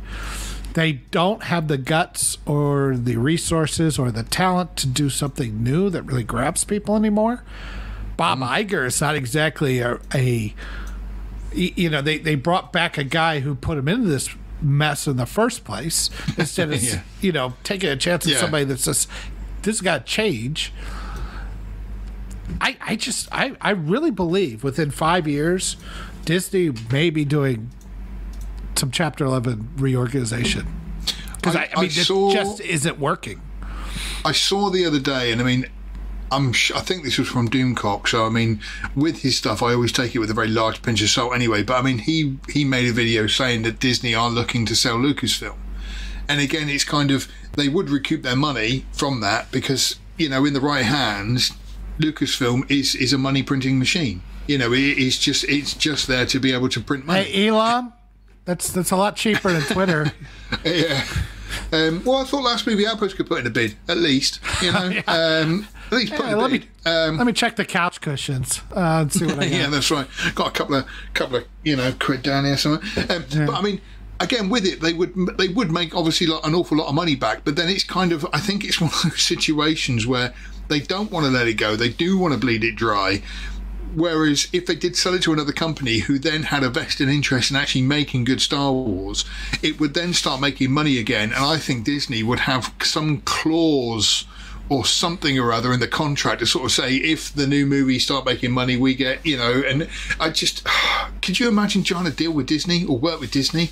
I just, I, you know, years ago, don't get me wrong, I would have sold my left testicle to do it. But now I just, I wouldn't want to go anywhere near them. Anywhere near them because you just Wow. can't trust them. then you then you have those stories where they're actually getting sued by showrunners now, and Yeah. you get you so they're they're not any any talent worth his salt is not going to touch them with a ten foot pole. I, I I I mean I'm just looking I'm looking at this from a business perspective. You know I'm looking at it from I see no changes to what they want to do. In fact, I see a reversion to what caused this problem in the first place with Bob Iger's reinstatement, and. I see them bleeding money, and I see things like Quantumania and Star Wars and Mandalorian and, and all this stuff just not hitting with people anymore. Mm-hmm. I see Buzz Light, you know, the Lightyear movie, and these other these woke nonsense that nobody wants to Strange, take strange world. Yeah. Yeah, and you go, how? This is not sustainable. How could they continue? This it's not possible. And get- shareholders are revolting. I mean, something's got to give here. Yeah. Ultimately, uh, you know, I know some people sort of say they're only focused on money and stuff like that. Movies have always been focused on money. Yes, there have been artistic license that came out, and you know, and still there were great filmmakers that they've discovered, like Quentin Tarantino and, and you know, people like that. Um, but ultimately, it's always been about making money. But I just think now that it's yes, you've got that message, which has got to be included in everything, and the inclusivity and, and diversity and everything else, which is just not helping. But ultimately, like I say, that they they must see how much money they're hemorrhaging to know that there's a problem there, that it's got to be plugged up, and they've got, just got to pass it on to somebody else. You'd think, like I say, you like you say, you can't you can't maintain a business model losing so much money all the time. Well, I I kind of disagree with you. I mean, yes, it's always been about making money, but a good business focuses on the product. And if they're putting out a good product and they're doing well, which Walt Disney did, and that's you know way back when he was he was focused on putting out a great product that he thought would be better. And if if he did it right, then the money came, which it did Right. Yeah. and that's that's your focus on. If your end goal is focusing on the money, then you buy stuff that just seems like money makers, and and you end up with shit like what happened with Lucasfilm. You Yeah. know, Star Wars was not made to make money. It- It was made almost on a bet, and it was a dream of George Lucas, and it Yeah. ended up becoming this thing, right? Because it was a quality product that people wanted to see. If Yeah. you do that, if that's your focus, you will make the the money will come. Yeah. Uh, you know, if, if it's good. No, yeah, that- that's yeah. not what they're focused on. They're focused on the bottom line. They're focused on profits. That's why you have suits going in there and fucking with movies and all that kind of stuff. And it doesn't work because you can't you can't create art on a balance sheet. No. I suppose that's why so many companies turned down Star Wars because they just didn't see a profit in it. Whereas 20th Century Fox took the took the risk, you know, and and then was stupid enough to give away, you know, a percentage to Lucas of the of the earnings because they just didn't think it was going to make all that much. well, they Um, were they had about had it with his with his stupid space movie, and if it wasn't for Alan Ladd Jr., they were about ready to put the kibosh on it because it was going over My- budget and it looked like ass. One of my favorite one of my fa- one of my favorite quotes was, "If Yoda is so wise with the Force, how come he didn't take a one percent gross like Obi Wan?" um, you know, because again, like I say. But um, I mean, with it, like I say, yeah, I mean, I, I do understand what you're saying, but obviously, you know, the film industry is there to make money. But like you say, when when they do stumble upon people like Stanley Kubrick or like I say Quentin Tarantino, people who are box office draws, happy days, you know. And then, but it's just when you've got such major big products with massive franchises, which, like I say, should just be printing the money, printing the money. I mean, if you you know, if if if for example. I was talking about this with somebody the other day. The whole tr- Thrawn trilogy. If they had made the Thrawn trilogy out of the sequels and actually stuck to the books and stuff, they would be just unbe- you know the, the, the figures would be off the charts stuff james cameron in his top three movies and stuff like that star wars would be right up there but yeah you know they released solo after the the last jedi um after yeah after the last jedi and it, it lost money in the box office and you're just thinking Well, I- how is I- that possible Well, I think I think just the way you put that, and I think that's the problem. Is, is that mindset? It's like, well, if you get this, you should be able to print money. It's like that's the that's the wrong mindset. You can't just Yeah. take a property and print money just because it has the word Star Wars on it. You can for a little while. Obviously, they have, but you can't continue to do that because you do not have people working with Star Wars that have the mindset and the passion and the understanding of Star Wars. And there is a possibility that as vast and cool as as the Star Wars universe appears to be, maybe it's just it's an empty mine. It's a dead mine at this point. You can't get any more gold from them there hills. And so you you but you went into it thinking this is the golden goose. It's like no, the golden goose is taking risks on new things because Yeah. that's what creates IPs. You you are going the safe route. You are not Disney's not taking any risks it's it, because they're buying because established shit and then it then they don't know how to deal with it. So in the end, they're destroying themselves. It, yeah, that's sorry. Just reading through the comments ever so quickly. There, Rogue Thoughts just said Disney bought a steakhouse and then said every menu item must be vegetarian. yeah, that's a good way of putting it. Um, it's throwing me off the point now. Um, ah, thank you, Rogue Thought. Put me right off my, right off my point now. Um, Did he give you a rogue thought? He really did. I can't think what it was now. But I mean, like I say, ultimately, it, it is it is a shame that we have to wade through this crap of what they are doing until we can actually get to something decent. But it's just kind of, you know, the more they pour on it, the worse it's just going to become. And like I say, I will always be a sucker and I will always watch it and I will always hate myself for doing so. I'm a masochist. I don't flog myself with a whip. I just watch mm, Disney Star Wars. I, I probably wouldn't if it weren't for you know the site and, and wanting to talk about it. But I've I've kind of gotten to a point where I just find it fascinating is how, you know, I'm watching a a company destroy itself and it doesn't even realize how it's destroying itself. It doesn't understand what made it great in the first place, and so it's not willing to do those things because yeah, putting up a giant theme park the way they did it was a risk. Putting in a, the new one in Florida was a risk. You know, creating the feature length animation was a risk. Mm. Cre- creating the first Pixar movie was a risk. These risks are the ones that paid off. And yeah, there was a lot of crap that didn't pay off, but. That's, Well, that's- how sorry. theater gets longevity, or movie movie production house gets longevity. That's- they can't do it by just buying somebody else's shit. No, that's that's what I was going to say before Thought threw me off. Was when movies then do take a risk, like for example, The Matrix. Obviously, The Matrix was a huge risk because of the way that they were shooting and everything else, but then it absolutely nailed it. And again, it's kind of every like you say, it's about taking that risk. It's quite you know, it's no point coming back to Rogue Thoughts you know um, thing that if you buy a steakhouse and then decide we're going to put chocolate with everything everything because everybody loves chocolate and it's like no if you're getting steak and putting chocolate on it it's not going to work is it you know you've got to have something and and people who come up with these original ideas are being pushed to the back because they're just trying to now find people who can just churn out the same old stuff with these franchises with Scream and all this kind of stuff. It's just let's get a property, let's just squeeze that one dry, you know, because we don't want to take a risk on a new one because people may not go and watch it. But if you write Scream on it, everybody's going to go and watch it and it's going to be fine. And yeah, that is a massive part of the problem. Yeah, pillaging someone else's risk is just you. You are eventually going to hit failure because you cannot continue squeezing these things to death. I don't think Scream Six was a huge uh, box office Uh, bonanza. No, it was. Maybe it made a Apparently it's- profit. It's, it was. It's the. It's the highest. Um, it's the highest box office gross for a Scream movie. So it has done quite well. Well, you know, I mean, it's making money. I don't know what to do. I mean, it's that's up to us to not see this shit, I guess. But, But we the, keep the- going. see again. so- I know. Um, let's talk about something more positive. Hang on, hang on. Actually, What, this isn't going to be positive. No. uh, see, that comes back to my favourite joke. My grandfather died in Auschwitz. Aye. He fell out of a machine gun tower. Rumch. Um, uh, it, uh, hang on, I'm gonna. I, I'm I'm making a deliberate sp- uh, typo here. This is quite funny.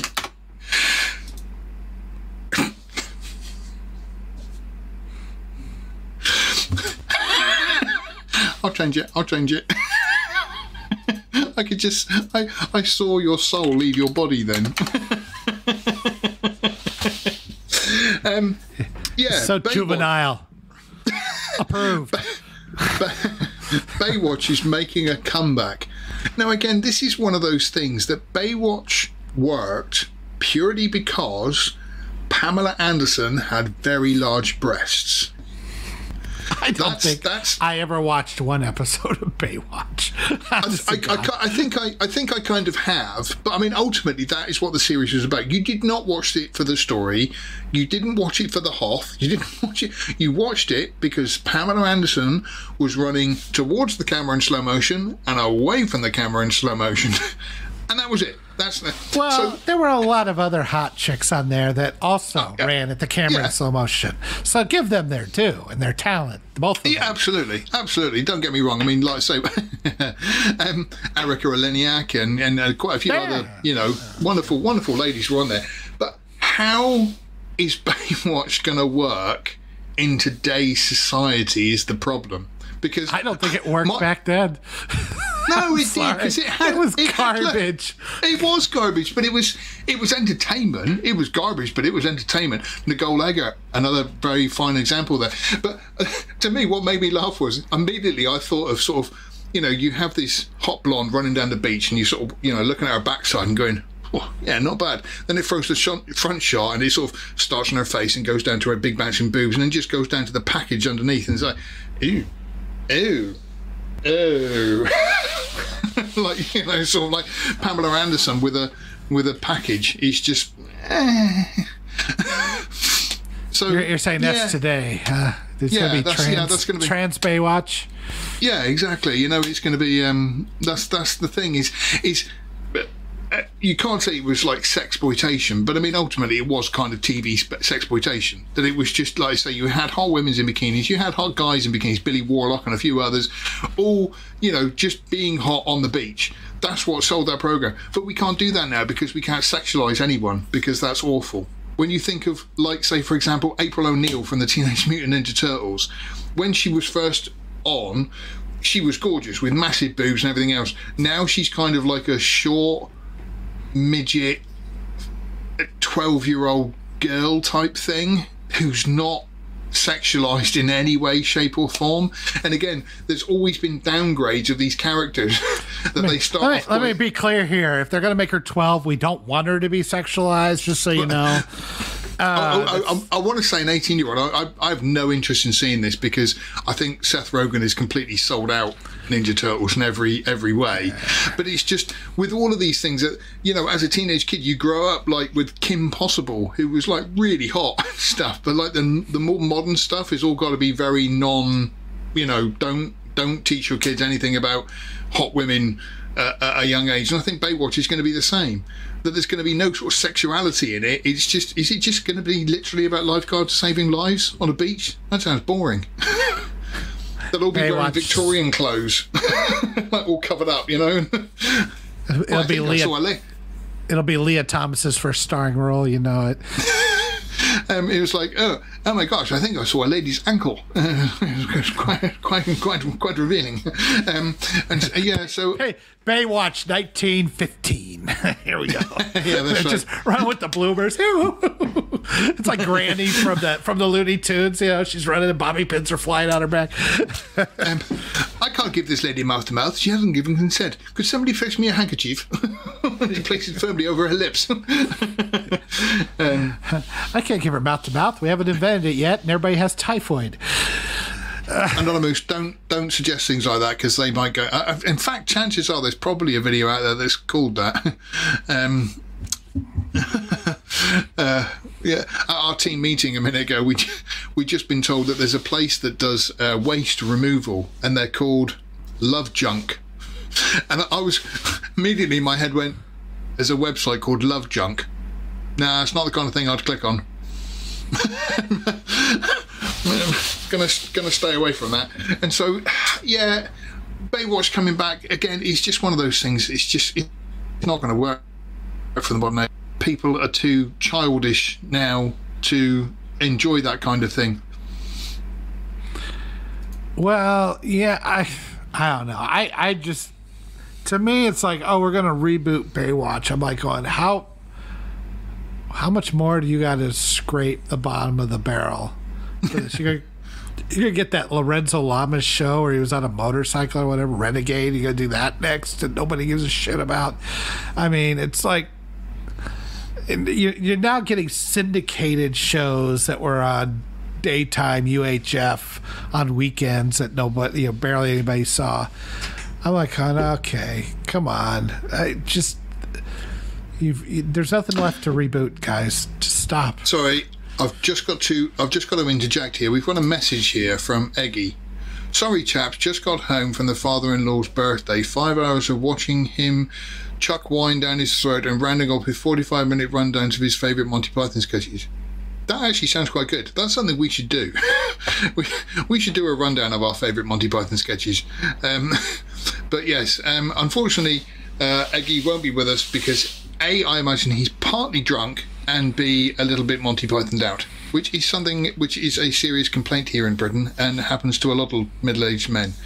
Uh, and we shouldn't joke about it. um, not the so, drunk yeah. part, the Monty Python part. No, yes, yes, yes. Being um, uh, uh, uh over Monty Python is a is a serious condition, unfortunately. Like I say, which is suffered by many Englishmen. Um, all right, all right. That's a, that's that's enough comments. These got too silly. They've they should re- reboot Airwolf. Yeah, but with a drone, not a helicopter. Airwolf. I absolutely adored Airwolf. I actually watched a little bit of it. It's not bad, but uh, my, it's it's it still works to a certain extent. My but, yeah. My claim to fame was when I had a BMX. I had a black and yellow BMX, and my dad used to do printing, and he used to have um, like but this is way before the days of computers and stuff like that. We, we, he had like a typeset thing where you could peel off letters and stick them on stuff, and my bike was called Street Hawk. it was like written on the shut, bar. Shut up! Shut! Shut! shut. They're going to reboot that now. What'd you say that for? It's now in the algorithm, you piece of shit. We're gonna have to have a reboot of Street Hawk. Um, that always makes me think of in The Simpsons, Night Boat, the crime-solving boat. Why is there always an inlet or a, or a valley or or a canal? or a fjord. yeah, um, but yeah, yeah, my yeah my BMX was called Street Hawk. I was quite proud of the fact it had just written in in like it was like an Arial font, just written on the frame, Street Hawk, and everybody knew it was mine. Yeah. Yeah. yeah, it's funny is there's so many of these they have rebooted and like I think they rebooted Knight Rider a while back. Tried um, to. Yeah, that didn't work. They rebooted V, the the Oh yeah, alien no, that, that didn't, yeah. work. So I mean, like, yeah, that's now they're going to reboot the reboots. Well, the thing is, is every now and then a reboot does work. When you think of like the Mummy, you know, I mean, there was obviously the original with Boris Karloff and Christopher Lee and so forth in the original. Then they did reboot it in 1999 with, with Brendan Fraser and stuff. That worked. And it was fun, you know, and, and, and so now and then a reboot does just hit the you know the thing. This they the gave it a good seventy years. They didn't reboot something that came out last week. That see that made me laugh because they did say the other day that they wanted to do a live action version of Moana, and you're thinking that's like ten years old. Why? I don't think it's even that old. Yeah, you know, it's like when did when did that happen? I'll tell you one one like other thing. 2017, I think. 2016. It's barely Forever, seven years old. Forever Knight. I don't know that one. I think it's a vampire detective. oh, uh, just, you have me I just vampire. love the I love the cocaine fueled concepts of syndicated shows back then. It was so awesome. Okay, I said uh, that. I- I Vampire said that in my- Detective. awesome. no, you see, you've you've never seen the sketch by Alan Partridge where he's coming up with with pitches to the BBC. I posted it on a video on a on um oh I did a review of something this week and I posted it up there. And there's a bit where he's going, um, how about um in the city sumo, we get fat guys in a pub car park and we draw a circle, we make them fight. and then he's going, no, I'm not interested in that. And then his last one, Alan sat there and he just goes, how about monkey tennis? and it's just it's just kind of like you know you've run out of ideas haven't you no no no i've got plenty more um just- It's it's it's like South Park with the manatees. The, the manatees take a random words and they put them together, and that's how you have a show pitch. yeah exactly yeah um i'll tell you what i do want to talk about because this was very good right okay it's is probably going to say some spoilers but i did see this week pinball the man who saved the game the trailer I gotta for this the came out- trailer looked good. The looked trailer came out at the same time as the trailer for Tetris. Now, I saw Tetris as well, which I thought genuinely was excellent. Absolutely brilliant. It was really well done. It was such a bizarre, weird film. But I, to me, this was kind of the whole Hollywood doing a duo type thing. You know, the origins of Tetris, the origins of, of pinball. And the the story of pinball was it was originally a game where you just you had a plunger and you would fire the ball and it would just bounce around and land in different things for scores. Until somebody added flippers to it and then that became more of a game of, of, of skill. But it was banned in new york because it was considered gambling. Um, even though you know people didn't you didn't win any money people would bet on the outcome of it. And this one guy found that it's not about luck of where the ball goes. You can play the game as long as you like. If you have the skill, you can hit which buttons and so forth, whatever you like. But the way the story was told, it was brilliantly done because. Just reading the comments. Um, the, it was brilliantly done because you had this older actor playing the real Roger Sharpe, who was this guy, and every now and then in the flashbacks of what was happening is everything would kind of carry on, but then it would come back to this modern day Roger who would sort of say, "No, no, no, that's not quite what happened. You're you're sensationalizing it a little bit there. What he actually said was so and so and so and so." My favourite part was, um, he, uh, this one guy says. Comes up to Roger and he says, "Oh, yeah, this this gambling thing's a whole thing. It's a load of mother." And it cuts back to Roger and he goes, "Oh, uh, can we swear in this?" And the the cameraman sort of goes, "Oh, we're going for a PG-13. So how many am I allowed? Just one." Okay, I'll save this one. And it goes back and he says, mother flipping so and so. And and like I say, there was just this little the way it was done as a um uh, in this documentary style with these flashbacks, It was just it was and it was really fascinating. It was I really really enjoyed it. I, it's funny. I one of the YouTube channels I subscribe to is called Weird History, and he usually has these 10, 15 minute blurbs about something interesting in history that happened. It could be anything. It's you know, eh, but I just find them interesting, you know.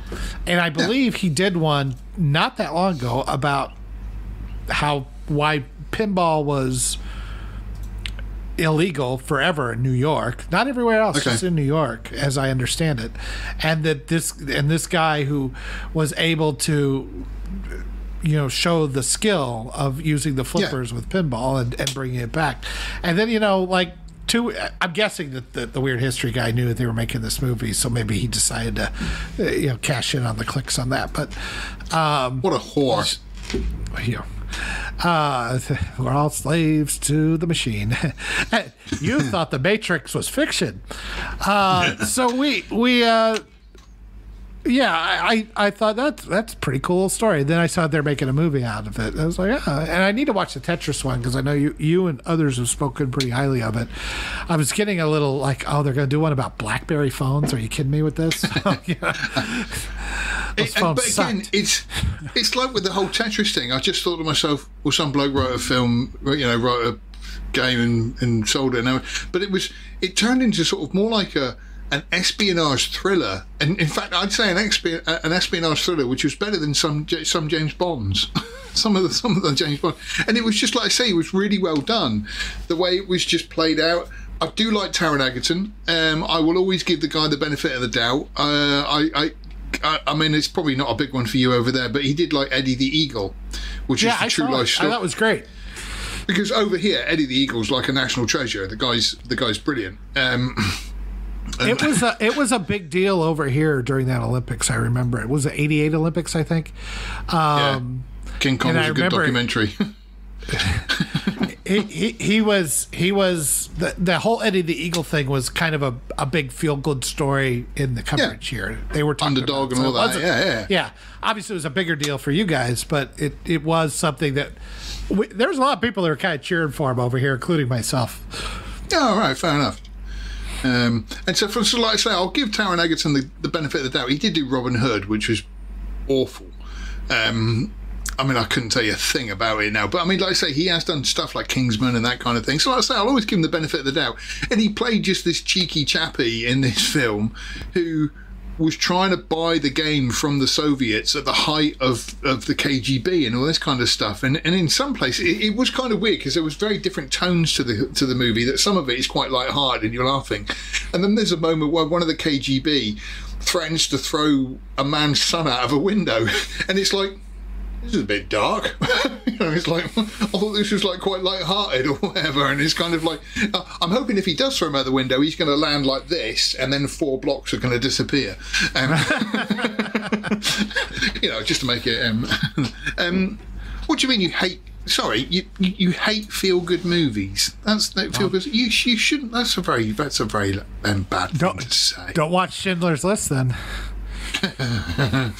Um, I must admit, I do like a story with a twist at the end, kind of thing like that. But however, no, the the occasional feel good movie, there's nothing wrong with that. It's it's highly entertaining. So no, like I say, I would I would highly recommend Pinball, the man who saved the game.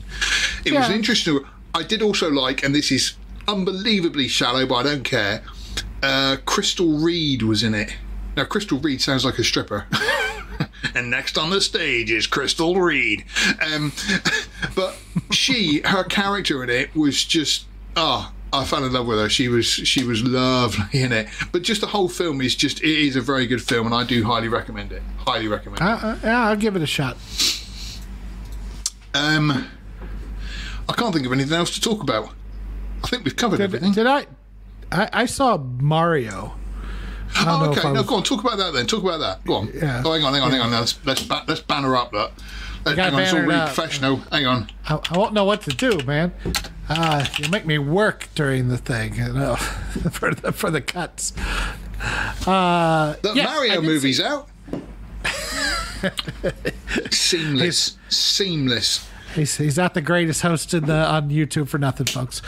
Uh, yeah, I saw. Okay, so I I did my review of Mario, and the reason why I watched it because I found it interesting how it's been enlisted into the culture war, Okay. and it and, and the funny part to me is is that. It doesn't seem to really want to participate. Just, But just no, really I don't want to be in a culture war. I just want to Yeah. make video games. Uh, you get your ass in here, Mario, fucker. Uh, So you like women? yeah. It it didn't have anything woke in it, but it didn't feel like it was some sort of anti woke movie. It felt like it was just trying to play the video game crowd. That was it.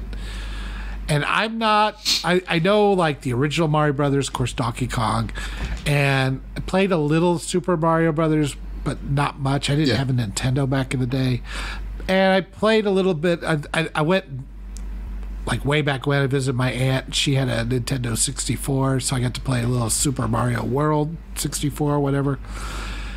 And that's it. That's basically what I know about Mario Brothers. I just, you know, it's a little thing. And I do remember the Mario Super They're, Show. they're Italian. so- They're Italian plumbers. yeah. That's what you know about them. I remember the Mario Super Show with Captain Lou Albano on Saturday morning cartoons and the the, the dumb rap, and they used that in the movie. and Right. it just you know, so there was to me this was Easter egg the movie, and it had the thin the thinnest of plots, which is basically Bowser comes to Mushroom Land or Mushroom Kingdom, whatever it's called, and he's there to take it over so he can marry Princess Peach. That's it. And everything is basically figuring out how to stop him and they use these thinnest of moments to do some video game shit. I did play Mario Kart with my kids when I got a Nintendo Wii way back when, so that they have I, that in I, there. I, gen- I genuinely believe that Mario Kart will be the start of World War Three. It, it took over from Monopoly for Family Feuds. It did. Hit throw a blue turtle at the wrong time, man. Boy, oh boy, Yeah. you yeah, people, will, they, they, you will be out of the will. Let's just say that. Uh, but yeah, I mean that's all. All these moments, like there's there's a moment at the beginning where it's very 2D platformer, and, and the way they show it, and then there's like he, he he's training with Princess Peach, and I know like Tim Pool talked a lot about it. Says woke as hell. She can do everything right. He can't do anything. I was like, well, first of all, it didn't really come across that way. I, I don't know what he was seeing that he felt like he was such a a loser. I think so. And second I was going to say so- sometimes I think people just see the agenda no matter what. My favourite comment we ever had once on the on the website was the original June of '86, and somebody said, "Oh, it's unbelievably homophobic," and I was like, "Was it?" I don't remember seeing Yeah. any of that in it, you know. And it's just kind of some people just see see the issue in whatever film they're going to watch. But yeah, sorry, People- your second point was Yeah, people see what they want to see. So, so Peach has lived in the Mushroom Kingdom like since she was a toddler. She Right. she ended up there by accident, and they kind of raised her, made her the princess. So she's been doing this stuff for her whole life. And so she she went through the training course, and then Mario went through it, and he screws it up. But he, gets better and better as he goes along, trying to figure it out. Because he's been there for a day, and Peach has been there her entire life. And I'm like, which is yeah, that fair enough. Yeah, yeah, and that wasn't Yeah. like trying to show Peach is so much better than Mario. That was clearly a. Have you ever gone through the training levels and they just piss you off and piss you, and you keep effing it up, or you keep trying and trying, and you f it up, and you keep resetting and throwing the controller at the screen until you finally Yeah. get past that one. That's all that Yeah. was. It was just you know that kind of thing in, in any video game where he's like, damn it, uh, damn it, you know, and, and Yeah. you get a little further, you get a little further, but you keep messing up at this one spot. And that's all that was. And the, all of this was just, let's have video game stuff. Now, all this being said, was it a great movie? Was it outstanding? Was it amazing? No, it was a pure kids movie, and the kids and anybody who liked Mario Brothers, or you'll find Will something it. in it, and you'll enjoy it. It won't make the the parents want to claw their eyes out, and the kids will love it. And there's nothing in there that's offensive. It's it's it's super. I said Super Mario is super inoffensive. The kids are just. It's just a basic kids movie. Entertainment. It's doing It's just, ver- it's it's- Yeah. And it's doing very well, and that's fine that it's doing very well. It's not for me. It's not for people who don't have either a real affinity for Mario or who, who aren't seven years old. You're just not going to get as much out of it. But as far as is it fine? It's perfectly fine. It's not mm. trying to be a culture war movie. It's not trying to be an anti-culture war movie. It's not trying to be woke anti. None of that. It's just trying to tell a bunch of stuff about video games, as far as I can tell, and just celebrate Mario. And that was good enough for me. I was like, okay. Did have moments in there where it's like, like Pool's like, well, she could have saved him, but she ended up kicking the uh, star over to Mario so that he could do it, but he still had to have her do. it. Like, okay, this is if this had come out twenty years ago, nobody would have said shit. yeah, yeah, yeah. oh, fair enough. Okay, like I say, I, I, I'm looking forward to seeing it, but I, I'm going to be lazy and just gonna watch on streaming. I'm, I'm I would, I wouldn't bother to go to the theater or anything, but it's it's not like you're not going to come out of that going, wow. You're going to come out of that going, ah, okay. it's it's a me, a Mario. yeah. You're not you're not going to be saying that either because he's Chris Pratt. who does the voice. Um, Mr. Franchise, as somebody called him the other day. Yeah, they, they they're all mad because he doesn't use the voice. I was like, nobody got pissed off at Bob Hoskins for not doing that voice. I don't get it. Are well, not so just that, but about? also, but also the original voice was kind of you know mildly offensive is the best way to put it. Uh, I, don't think it is. I think it's Well, just. no, no, no, no, no. Yeah, you know what I mean is, is it was somebody doing it, and and yet you know nobody nobody said anything about that. I, I went to you would never have heard of Brookside. There was a program called Brookside over here, and it was um, made in Liverpool, and everybody's talk like this, like really thick. Which I shouldn't say, and I apologise to anybody from Liverpool. But what made me laugh was I, I went to Liverpool a few years ago, and I actually travelled on a ferry on the Mersey, and because there's a song over here called "Ferry on the Mersey," and I when I got to the ticket sale, I said, "Hi mate, all right." I said, um, "I said, can I sing?" Just jokingly, I said, "Can I sing Ferry on the Mersey when I get on the ferry?" And he goes, "Ah, t- it's uh, it'll be fine, mate." He said, "It's the first thing they play when you get on there," and I was going, "All right." I said, "How about singing it in a mildly offensive um, Brookside accent?" And he said, "Well, if you don't mind yourself swimming home." um, um, which was all in good fun. But yeah, like I say, it's it's a, it's a shame they didn't do that because he was Italian and there's nothing wrong with that. I did like just to add to this, I did like the fact that the Colombian, um, can't think of his name, oh, the guy who played the car guy in John Wick, John Leguizamo. oh, random. yeah. Yeah, the the Colombian. The original was- Luigi. the original the original Luigi was offended by the fact that uh, Luigi in this movie wasn't voiced by a Mexican actor. You're not from Mexico, though, are you? Uh, Neither is Luigi. I know. And again, it's just sort of, oh dear. And yeah, and he's called for a boycott on the film, which has really worked. Well done. You've really put that film to bed. It's one of the biggest box office smashes uh, this year so far. yeah, it's it's huge, and it's like. I mean, I'll say this. I thought it was better than Avatar 2 away the water. Sadly enough, I don't understand why that movie is huge, but whatever. I d- I don't get it either.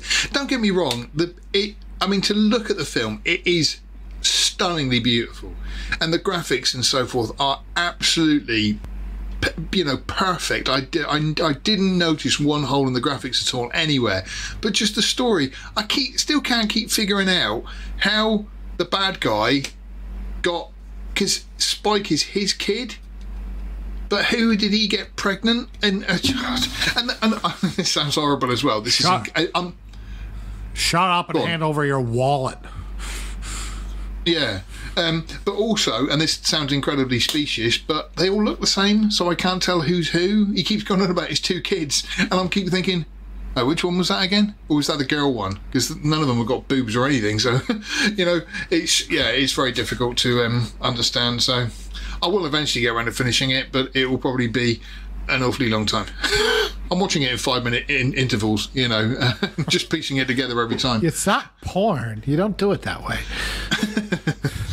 Yeah, it's not porn because I don't feel great afterwards. Um, No. no, I, I feel exactly the same. I hate myself afterwards. I feel dirty. I feel dirty and used. Okie doke. I right guess then. it is porn. Unfortunately, Eggy can't make it. We just had a message from him saying he can't make it because he's a lightweight. Uh, but I'm sure he'll be back with us soon. And, Sean as well, because obviously we've been missing Sean for a few weeks. We genuinely, he's had some family problems, but we he is okay and he's doing okay, and he will be back with us soon. And we do wish him all the well. Uh, the big puff. Um, because we're men, you know, we don't show feelings. Uh, and so Except forth. about Star Trek. Oh, the Enterprise is back. this is so wonderful. The best day of my life. About when your kids were born. Fuck them, it's the Enterprise. My favourite quote from that is is um in I think it was the Robot Chicken when they had this guy telling the story of when he met George Lucas. And then it cuts to him being an old granddad, and he's going, and that was the day I met George Lucas, and it was the best day of my life. And his grandkids are going, what? Not even when we were born? Not even close. Not even close. it's great. Okay, um, yeah, I know you introduced us, but would you like to take Yeah. us out? Would you? Want, oh, go on then. Nope, Go I want you, you. You you take us out this time. You need to earn your keep around here. Only I got some. you can visit us anytime at the Last Movie Outpost. Our Twitter is movie out at movie outpost. I am at Boba Phil. He is at Drunken Yoda One, and Matt is at, at Matt Eggy Weggs. Facebook at live. Uh, quick, they're going fast. Facebook. La- lastmovieoutpost.com and Instagram lastmovieoutpost.com. You can find us on all social wanna media. treat me with a little more respect now, doesn't it? I'm used to the introductions. I don't know how to do the endings. Um, I don't know how to finish a thing. Oh, look at this stuff. That's the last comment. Thanks, gentlemen. Hope you have a great. Um, hope everyone has a great week. Yes, I hope everybody does. I don't know. I might, I might go see Mafia Mamma because my wife wants me to see it. Which I actually was kind of like, Uh. okay, housewife is going to be in Mafia. That's kind of cool. Ah, twenty percent. Fuck. Tony. Well, I was going to say Tony. Toni Collette gets a pass because again, she's one of those actresses that is generally her stuff is pretty good. So she gets a pass. So she gets a she gets a free pass on it. Um, but yes, make sure you check into the website every day because we always have new stories going up, new reviews going up, and all kinds of entertainment news. And come and join us in the chat at the end of each article and join in the fun. Um, Yoda, any last words from you? Uh, nope. Other than the chat gets spicy. Yes. I do not mod anything. it is quite entertaining. If you go to the website, just go for the chat sometimes. Sometimes I don't even bother with the article. I'd go straight to the chat and see what everybody's bitching about. It's hilarious. Let's see how much they hated what I wrote. Oh, 75 just put on- comments. This one pissed them off. I'll just put on my nuclear proof suit when I go into the comments. Um, and uh, nothing from me today. I like to say I'm still working on an Outlook at the moment, but I have been working on my. I'm just going to give myself a free plug here. My other YouTube channel uh, about some old documentaries that I made with my dad. Um, it's been going very well. I'm actually annoyed at myself because a video I put up only last week hasn't hit 10,000 hits yet, and I'm a bit annoyed at that. Um, where you know uh, I should be over overthralled at how much he's making. But that's the. But now that the, the, the YouTube channel is making money, I can actually get back to making stuff for here, um, which I promised Yoda I would do back in January. Um, Hey, I've been promising I would too, and my work has kicked my butt. So it's it's this all week that just keeps it going. But uh, excellent thank show, you. gentlemen. See you next time. Thank you, Setlick. Thank you, Rogue Thought. Thank you, Annie Musso. Thank you. Was there anybody else? Eggy. Eggy was on Eggy. there. No, I'm not, I'm not thanking him. I'm not thanking him. Screw him. And Maddink. Maddink was on there. as well. Maddink, yes, thank you, Maddink, and uh, thank you again, Big Gator, who always responds to all my clips uh, a lot. Have you noticed that? Big Gator is. I, I, I ha- I've been leaving the comments to you, so I don't want to interact with it. these. yeah, I don't want to interact with these people at all if I can help it. Oh, hang on. Sorry. Don't hurt yourself, man. No, for some reason that was my only working headset. This one's not working, but this one is, and that one fell out. Sorry. Okay. It's because I've rushed my in. That's what it was. only one testicle's working. What is that? Yeah, it, it kept, kept falling out. I don't know. On that note, Yeah, let's let's end this before we get uh, demonetized here. So thank you very much for watching, and we will see you on the next stream.